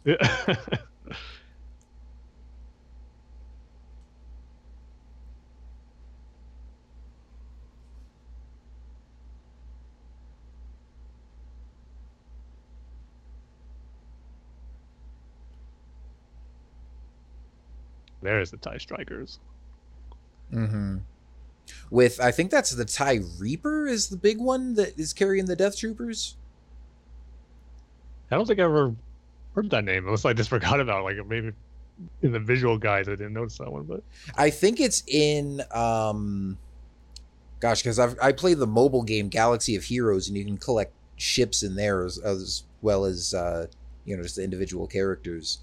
Um and I think that one is in there. I think that's where I got the name from I wish the monkey would have survived. yeah, this is a bummer. but again, see, the Empire is finally showing their muscle here. It wasn't just one sided like sometimes Yeah. Rebel and Imperial yeah. fights. Although be. heck that U Wing took a lot of stormtroopers with it when it crashed. yeah, I'm not, not a fan of this shot for some reason. I like I like what they're doing, but it just it looks weird. well, the Death Troopers coming out of the level. Yeah. Yep. Mm.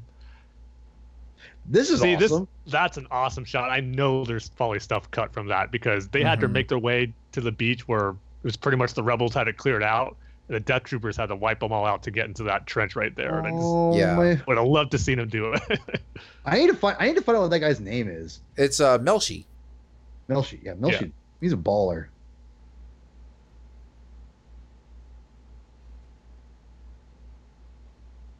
This is this is a little uh, again again a little over dramatic, but it still works. this is where the music really gets uh, yeah, like Yeah. that dramatic feel to it, that tension feel flow to it. I think it's called the Master Switch on the soundtrack. Yeah, I think Master so. Switch.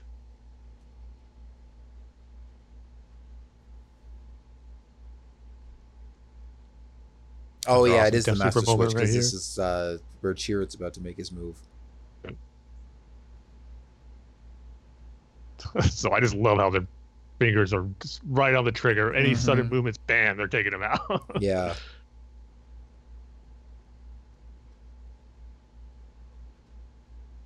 Whoa, that part always freaks me out. I'm like, oh no, thanks. Yeah, especially when you see, uh, for some reason, there's like a little piece of debris that you see falling, and I always think that's Yeah. the tape. I'm like, wait, did she drop it? No, of course, she still got it.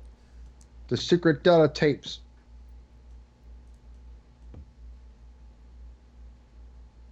No.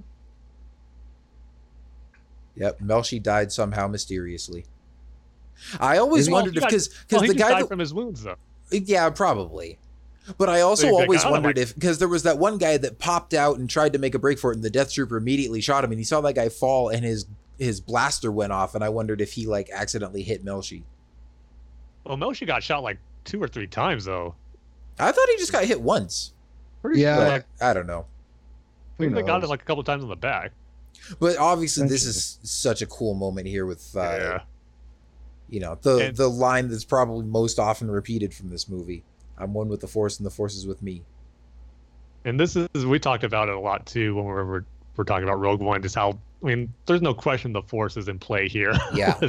True, True being able to not, not get hit by the Death Troopers blast, and this, they're probably thinking like, "What the heck? Why can't we hit this guy here?" Yeah, exactly. And I think it's I definitely think it's more of a case of not him using the force, but just Mhm. the sort of the will of the force being done.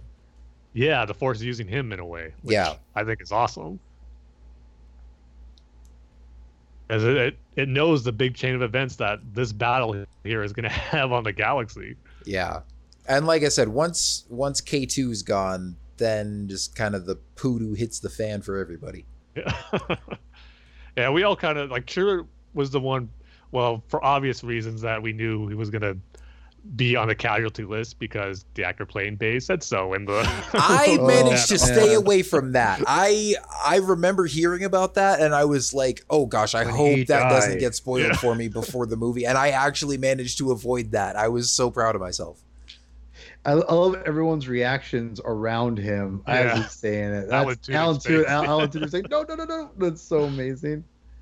But whatever. I mean, we knew everyone was gonna die anyway. Yeah.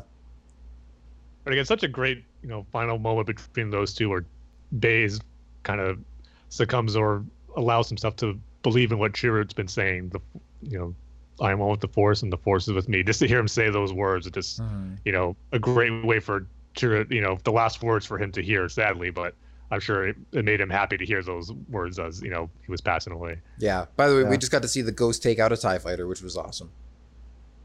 Uh,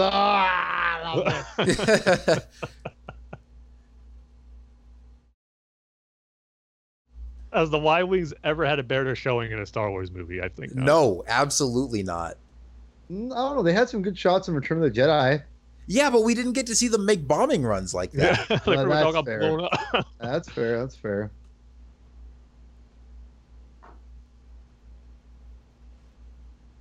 Ah, so amazing.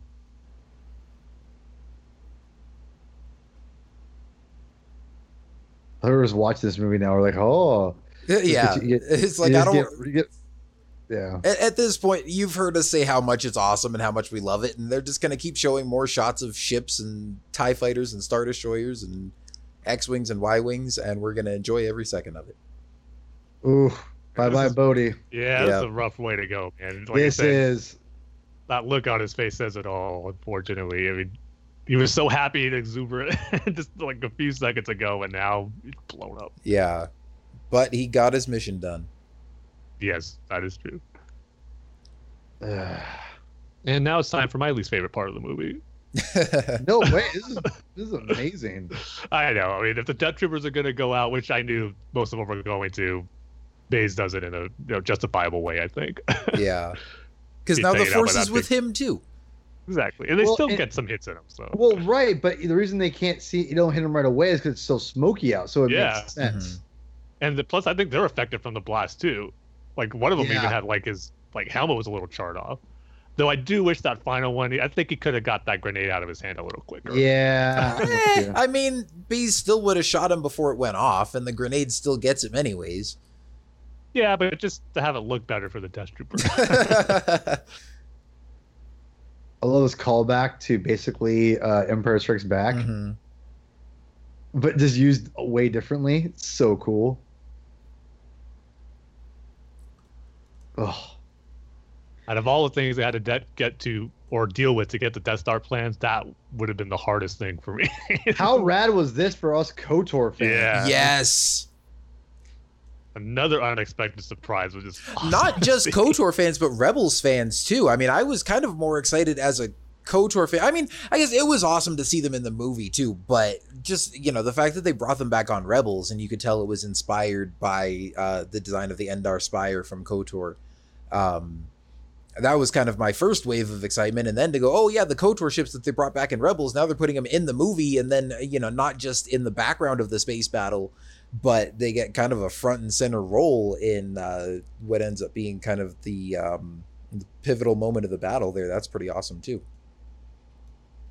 And again, seeing something in a battle, a space battle, or just in Star Wars in general that we've never seen before. How cool was that to see another ship take down a Star Destroyer Yeah. by having it crash into another Star Destroyer? Just Mhm, seeing the yeah. destruction it caused it was just a sight to behold in the big screen. It was just so cool. Remember that uh the trailer with the with the Tie Fighter going right in front of Yeah. uh. Jyn? Interesting. Yeah. Yeah, don't get me started on that. and just the other Scarif sequence that we didn't get here that were One- so heavily pushed in the advertising. One day we'll get a director's cut slash or deleted scenes, and we're gonna lose our minds. You know, there'll be See, deleted scenes. There won't be a director. Yeah, I don't That's think fine. there will because they changed so much. It's not like there was an original cut of the movie. I mean, obviously there was at some point because they looked at the cut and went, "Eh, we need to change this." But Yeah. yeah. um yeah i think it would just kind of be unrecognizable you know it's it wouldn't be like this with more scenes added in it would be something completely different right. Much as I hate seeing those two Star Destroyers get blown up, it's such an amazing shot, man. Yeah. just spectacular.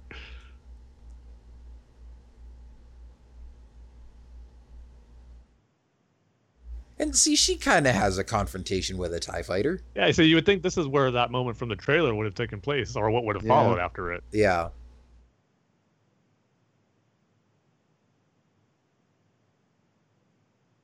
But still, it would have been hard for the Tie Fighter that close up to her, how she would have survived that, and how it would miss her, being at that point blank range. well i mean it could have been a stormtrooper flying it That's true. Could have been really desperate. They had to just put an Imperial regular stormtrooper as a pilot. Yeah it's interesting too. You almost forget like we know the history between these two characters and then we've seen them be chasing each other uh for the whole movie. Um but you forget that like he doesn't even rem- like doesn't realize that she's that little girl from all those years ago. Yeah.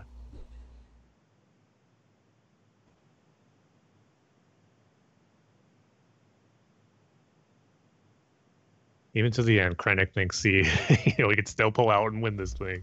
yeah Little does he know he's just going to be, you know, fodder of the Empire, like so many other Imperials and officers are. Oh yeah, definitely. I mean, the way he goes out is just so I like I almost feel bad for him. But man, then this is the beginning of one of the most amazing sequences in a Star Wars movie. But I mean, Yep. the music that starts playing there and then the visual of the Star Destroyer going down and crashing into the gate.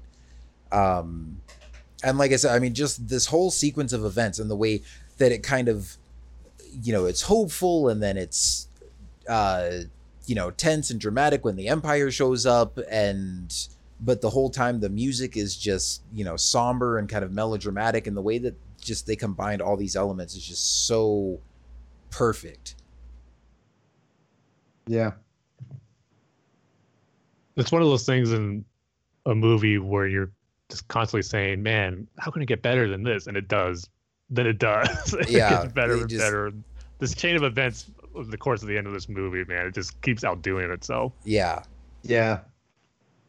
Well, so we could talk about what we think the original ending was going to happen. From what we understand, wasn't it that basically Vader kills everyone on the beach? Is that what I- I've kind of heard and read? I don't think it was on the beach. I think they make it off, but like he goes boards their ship or something, and I think he takes them out or something to that effect. huh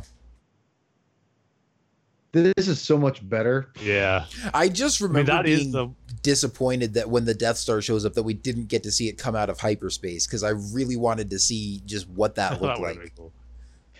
And you know, a lot of people here are like, you know, oh, they love each other. It's I don't I never looked at it like they love each other. I think they're just they've gone through so much together. and They know this is the end. It's like that's that's what I see there. Yeah, Totally agree. gosh, yeah, and Krennic looking up and seeing his baby, his pride and joy, the thing that he dedicated his whole life to, and then, bowl. and then Tarkin snatched it away from him, and now he's watching as it's about to just blow him away. It's again like as much as he is you know, definitely a bad guy and somebody that you're not rooting for, but in that moment you really kind of feel for him.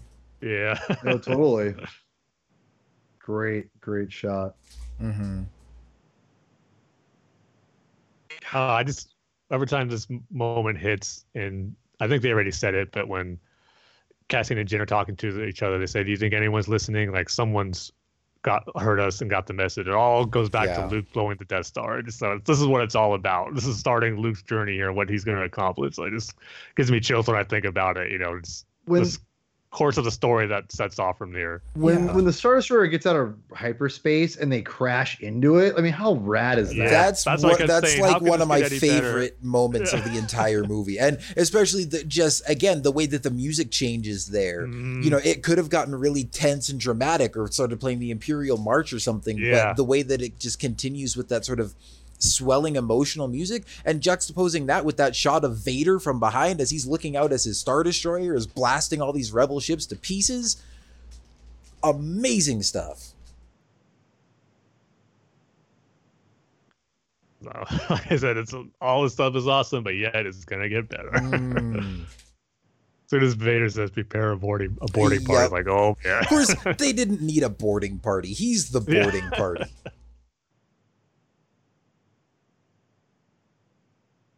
party. it's like a beautiful, tragic way for Cassian and Jyn to go out. I mean, just Mhm. beautifully, I mean, how it's shot and just the lighting and just being on that beachfront, but yet knowing that their destruction is coming right for them. I mean, yeah, it's kind of imagine what that feeling must be like.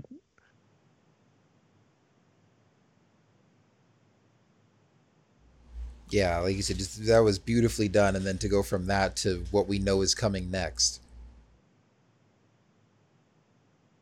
God, how good is this? Man, this- Honestly, man. it's like we all knew it- just from like the reactions everyone had after the premiere and all whatnot that Vader has an awesome sequence. We didn't know what and how, but once this moment started, it's like, okay, I think I know what's coming. Mhm. And oh boy, Yeah, especially once the alarm sounds on, they all turn around and you just see like we all knew what was coming out of that darkness at the end of the hallway. Yeah, no, I just see that red Man. blade ignite. Oh, the terror in everyone's face. Just the ease of how Vader's deflecting those blasts is so awesome. the guy who flies up. Oh, Jeez. my wife's in the background laughing at the giant dumb grin I have on my face right now watching this. How could you have anything else on your face except the grin? like this is is literally what everyone wanted this Vader to be like in Revenge of the Sith. Yeah. Well, yeah, and again, it's not like we were missing that though. Like it's just like we've the movie didn't call for it. Yeah, exactly. Um, I mean, just getting to see Anakin go into the suit at the end of Revenge of the Sith was awesome. But then, you know, just with the technology and the way it's come since then, like getting to see something with a little bit more modern, like choreography and just the effects and stuff like that. But seeing Vader in his prime in an action sequence like shot. that was just, ugh. That shot out of Vader uh, looking out into space with stormtroopers behind him, man, just Yep. so good. And just the perfect ending to this movie, and because the perfect lead up to A New Hope, we knew it was going to set up A New Hope. We knew what the basic story was, but how exactly would it end and fit if you watch New Hope right after Rogue One?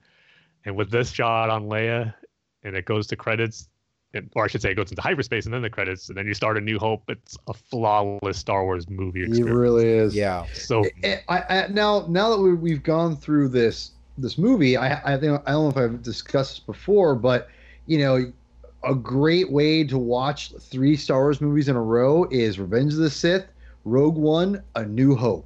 It Mhm. is like that. Like that is some of the the most fun you'll have. Like if you're just watching a you know a bunch of Star Wars movies in a row or in a couple days. Like yeah, sure you could go you know whatever, but if you want kind of a, a unique kind of a trilogy, that's the way to go. It's it's a it's really really cool. I have to keep that in mind. I haven't done that yet with Revenge of the Sith. I've done, of course, the Rogue One and New Hope back to back watch, which is great. But I can imagine watching Revenge of the Sith before it would only make it better. And Well, I I think I, watched- think what for me was actually a really cool sequence was um because I think I've watched Rogue One and A New Hope back to back in their entirety, but also one time there was it was one of the times that I went to see Rogue One in the theater, maybe for like the third or fourth time or something like that. And then I came home and A New Hope was on TV and I just turned it on and flipped to it and it was like halfway through it. So you jumped right from the end of Rogue One to like picking up to the point in A New Hope where they're about to go attack the Death Star. That was really cool because that really is the part that's continuing the story thread from Rogue One. Because obviously, I mean, the beginning of A New Hope starts right with Vader chasing the Tantive Four, but then you get stuck on Tatooine with R2 and 3PO, and then Luke comes in and it's, you know, introducing characters that are really important in that movie that have nothing to do with Rogue One. But when you go from the end of Rogue One, picking right up to then the rebels completing that mission to the to destroy the Death Star, that was really cool too. Yeah, I can see that working. If I guess if you're short for time, Yeah, could be No, and again, it, it was just kind of unintentional. It just happened to be Mm. on that point on TV, but it, it made for a really cool sort of continuous flow. Oh yeah, totally. But so good. And as I as I stop my Blu-ray player, which is my Xbox, goes back to my men my main menu on my Xbox One. What do I see is my Death Trooper wallpaper as one uh, desktop thing for my Xbox. So Rogue One is still continuing, even though I stopped the movie. man, well, uh, all right. So so final thoughts on the movie. What do we think? Yeah, I mean, well, I remember when I first saw it, I really, really liked it, but I didn't quite love it and have like great feeling it after I saw The Force Awakens for the first time. And I just, again, this is gonna sound like I didn't like it coming out of it the first time, but that wasn't the case. But I just didn't fall in love with the characters right off the bat like I did with The Force Awakens and the characters they introduced there. But and again, some of my complaints about you know some of the stuff in the trailers being not in the final film and then the battle of Scarif, the ground battle, not living up to my expectations. So I didn't come out quite as you know, really, really loving it like I did The Force Awakens when I first saw it. But I saw it like the next day or the day after, and just kind of taking it in for what it is and getting more into the characters because they're definitely little. I think you could say they're more complex characters than what we got in The Force Awakens. So maybe that's why it took me another viewing to really appreciate what they were going for with them but I just come to love it. I just love it more and more every time I watch it. It's, as we talked about, there's just so many great aspects to it.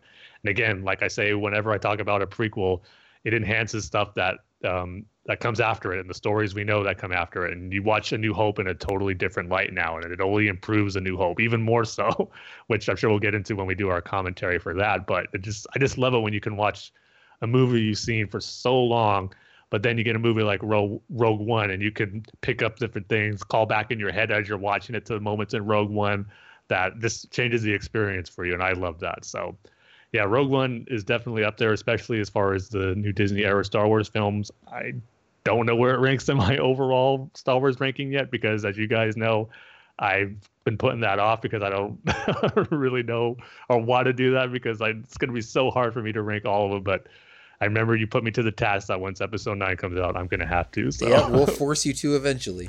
Eventually, you you'll to. find out where it ranks, but I imagine it's going to be, you know, pretty up there, or at least kind of mid-range sounds low, but maybe just because there's so many great Star Wars movies that I love, it might fall there. But it's definitely not going to be at the bottom. There's just so much great stuff to love about it. So yeah, Rogue One is awesome. Rogue One is it really truly is the to me the, the best of the of the Disney stuff and um it it, it proves to me that that we can get great great Star Wars films still even though I haven't loved everything that's that Disney has given us. I've loved I'd say I've loved or I've I've liked everything for the most part. Haven't loved I loved half of what they've given me. And you know I, I love Solo, I love Rogue One, but you know I'm, I'm praying Rise of Skywalker can wrap up the saga and the trilogy and make me appreciate the first two films before it. But in Rogue One itself, it really shows you what you can do with Star Wars. And that people like they they want the familiar the familiarity that it, that the original trilogy era can give you, but they can all you can also tell a darker, you know, tough nose story, and people are going to gravitate towards it. Um, I also think it shows you that you can create new characters, and and people are going to gravitate towards them if they're written well. And I think that this is, you know, I think Disney really really needs to analyze Rogue One and really see what exactly kind of is the the the magical fruit of of this movie, if you will. Uh, what exactly is is the secret that makes this of the besides the sequel films kind of like why are people kind of talking about it still after the fact? It's not you know obviously we're getting the Cassian Andor series soon. Uh, if, if Rogue One wasn't successful we wouldn't be getting it. And I, I really do think that even though it may not make as much money as The Force Awakens or The Last Jedi, I think the fact that I think that there's there's a more of a buzz around Rogue One after the fact than both Force Awakens and the last well obviously the last Jedi, but that's that's debatable. But Rogue One, I just feels to me, of course not everyone loves the movie, like but I feel like it's more predominantly talked about positively than all the other Star Wars films that we've gotten since when since Disney's released them. Um, again, I think Force Awakens is number two. It's not too far behind, but I just feel that Rogue One has a more of a collective, like, yeah, we all like that movie a lot, and for the most part. Whereas you can bear, where well, Force Awakens, everyone fell in love with it at first, but then people started seeing the warts on it.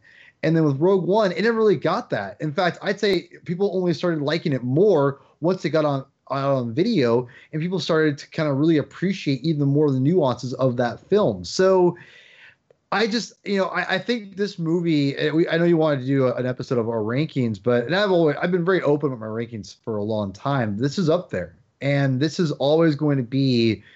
You know, I didn't know if I like Solo more than this, and uh, right now I don't think I do. But I think this movie is top tier. It's it, it is a beautiful, beautifully shot movie. It's beautifully acted.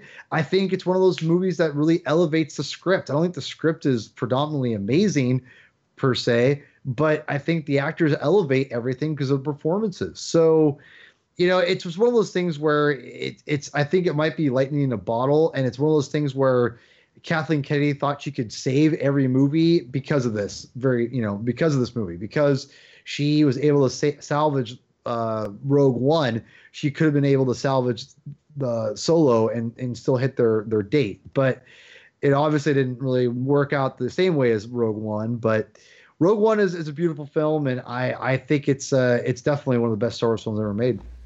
Yeah, I mean, gosh, like I've been saying the entire time, it's just filled with great Star Wars stuff.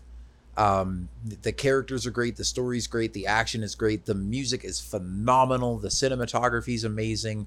Um, I think this is also my favorite of the Disney Star Wars films. Um, and you know, kind of like you were saying, Tim, it's one of those that like after I saw it the first time, especially because I had heard so many great things about it, and so my expectations were set really high, and I kind of I, I was expecting it to be uh, kind of really intense and action packed all the way through. Whereas like in the beginning, it's a little bit slower and they're building the story up, and it has you know some some cool action moments, but it's really that last third act where things really kind of take off. But the more it's almost like the more I watch it, the more I love it. Like once you get those initial expectations out of the way, and even things that mm-hmm. bugged me about it the first time, like you know some of the random cameos and the Tarkin CGI that I still am like not a hundred percent in love with. But I mean, I think the first couple times I saw it, it did kind of distract me a little bit. Whereas now I'm like, eh, it's fine, it's whatever. Like I know so I still know some people who swear they can't tell a difference. Like they didn't know that that wasn't Peter Cushing, and I'm like, really? He's been dead for like 30 years or something. Um, I've had a few of those too, mainly some older family members. yeah, um, but you know, so that was something that kind of bothered me at first. That now I'm like, yeah, I still don't love it, but it's whatever. Again, I loved, I like Tarkin's role in the story a lot. It's just I don't know if there's a better way that they could have done that, or at least maybe you know not used him so prominently but um again just with time those issues that i had with it initially have kind of faded and my love of the movie just increases more and more with every viewing. Like i said this is like even with the space battle at the end i th- i think it's still safe to say it's behind return of the jedi but every time i watch it i go oh is that my favorite space battle in star wars? Eh, i i don't know if i'd quite go that far. Um and I I won't place a ranking on it yet. Um, I think I know where this one ranks for me, but part of it is also, you know, I want to kind of reevaluate once we've watched all the movies again, because some of them I've seen more recently than others, and some of them it's been a while. So, um, yeah, I'm definitely looking forward to doing our, our full ranking episode after all this is said and done. But uh, yeah, Rogue One is up there for me. I really like this one a lot. I've been looking forward to doing this one um, in our our list of commentaries. This is one of the ones on the list that I'm like, oh, I can't wait till we get to that one. Um, and of all the ones that we've watched so far, I'd say this is the one that I'm most eager to immediately go back and watch again. Like I said, because it's been a while since I've watched it, and because I love the music so much, and we were watching it without the sound on, I'm like, man, I want to watch this again, like within a couple days or something. So, um, yeah, it's definitely a, a, great movie, full of lots of great Star Wars stuff, and uh, I'm glad I'm glad that they were able to to salvage it the way they were, kind of like you were talking about, Paul. I really feel like this movie is better than it has any right to be with like the production issues that it had and and some of that kind of stuff. But they really pulled it together and made uh, a really great Star Wars experience out of it. Right. But um, yeah, that's that. Uh, that is Rogue One, a Star Wars story for you guys. Um, hope you enjoyed listening to our commentary with it, and especially you know for those of you that like watching uh, along with us and listening to us as you're watching the movie. Hope you enjoyed that as well. Um, I know we don't usually do. Uh, well, do we, have we done like listener uh, comments and tweets and stuff at the end of these episodes before? No, just yeah. straight commentaries. okay, I didn't remember if you put a question out on Twitter or something like that, but um, but if you have any thoughts on Rogue One and want to share them, I'll read them on our next regular episodes, though. So yeah, there we go. Let let us know, uh, you know, what you guys think of Rogue One. If you want to share some thoughts on that, um, as always, you can reach out to us on Twitter at uh, Star Wars TSC. You can find us on Facebook at facebook.com slash Star Wars The Saga Continues. You can send us email at Star Wars TSC at gmail.com, and you can find our website at Star Wars TSC.com for all the regularly scheduled, uh, you know, Star Wars news updates and stuff that we're posting over there. Um, but uh, yeah, I'm sure it probably won't be too long till we're back with another regular news episode for you guys. And then next month, we will be uh, finally kicking off the original trilogy and getting to do our commentaries of those um, as we continue on towards the end of the year and the release of The Rise of Skywalker. So uh, this has been a lot of fun, and I'm looking forward to uh, to just continuing on with that. So uh, hope you guys enjoyed it. Thanks for listening, and as always, we will see you next time. And may the force be with you. See you next time, everybody. Godspeed, rebels.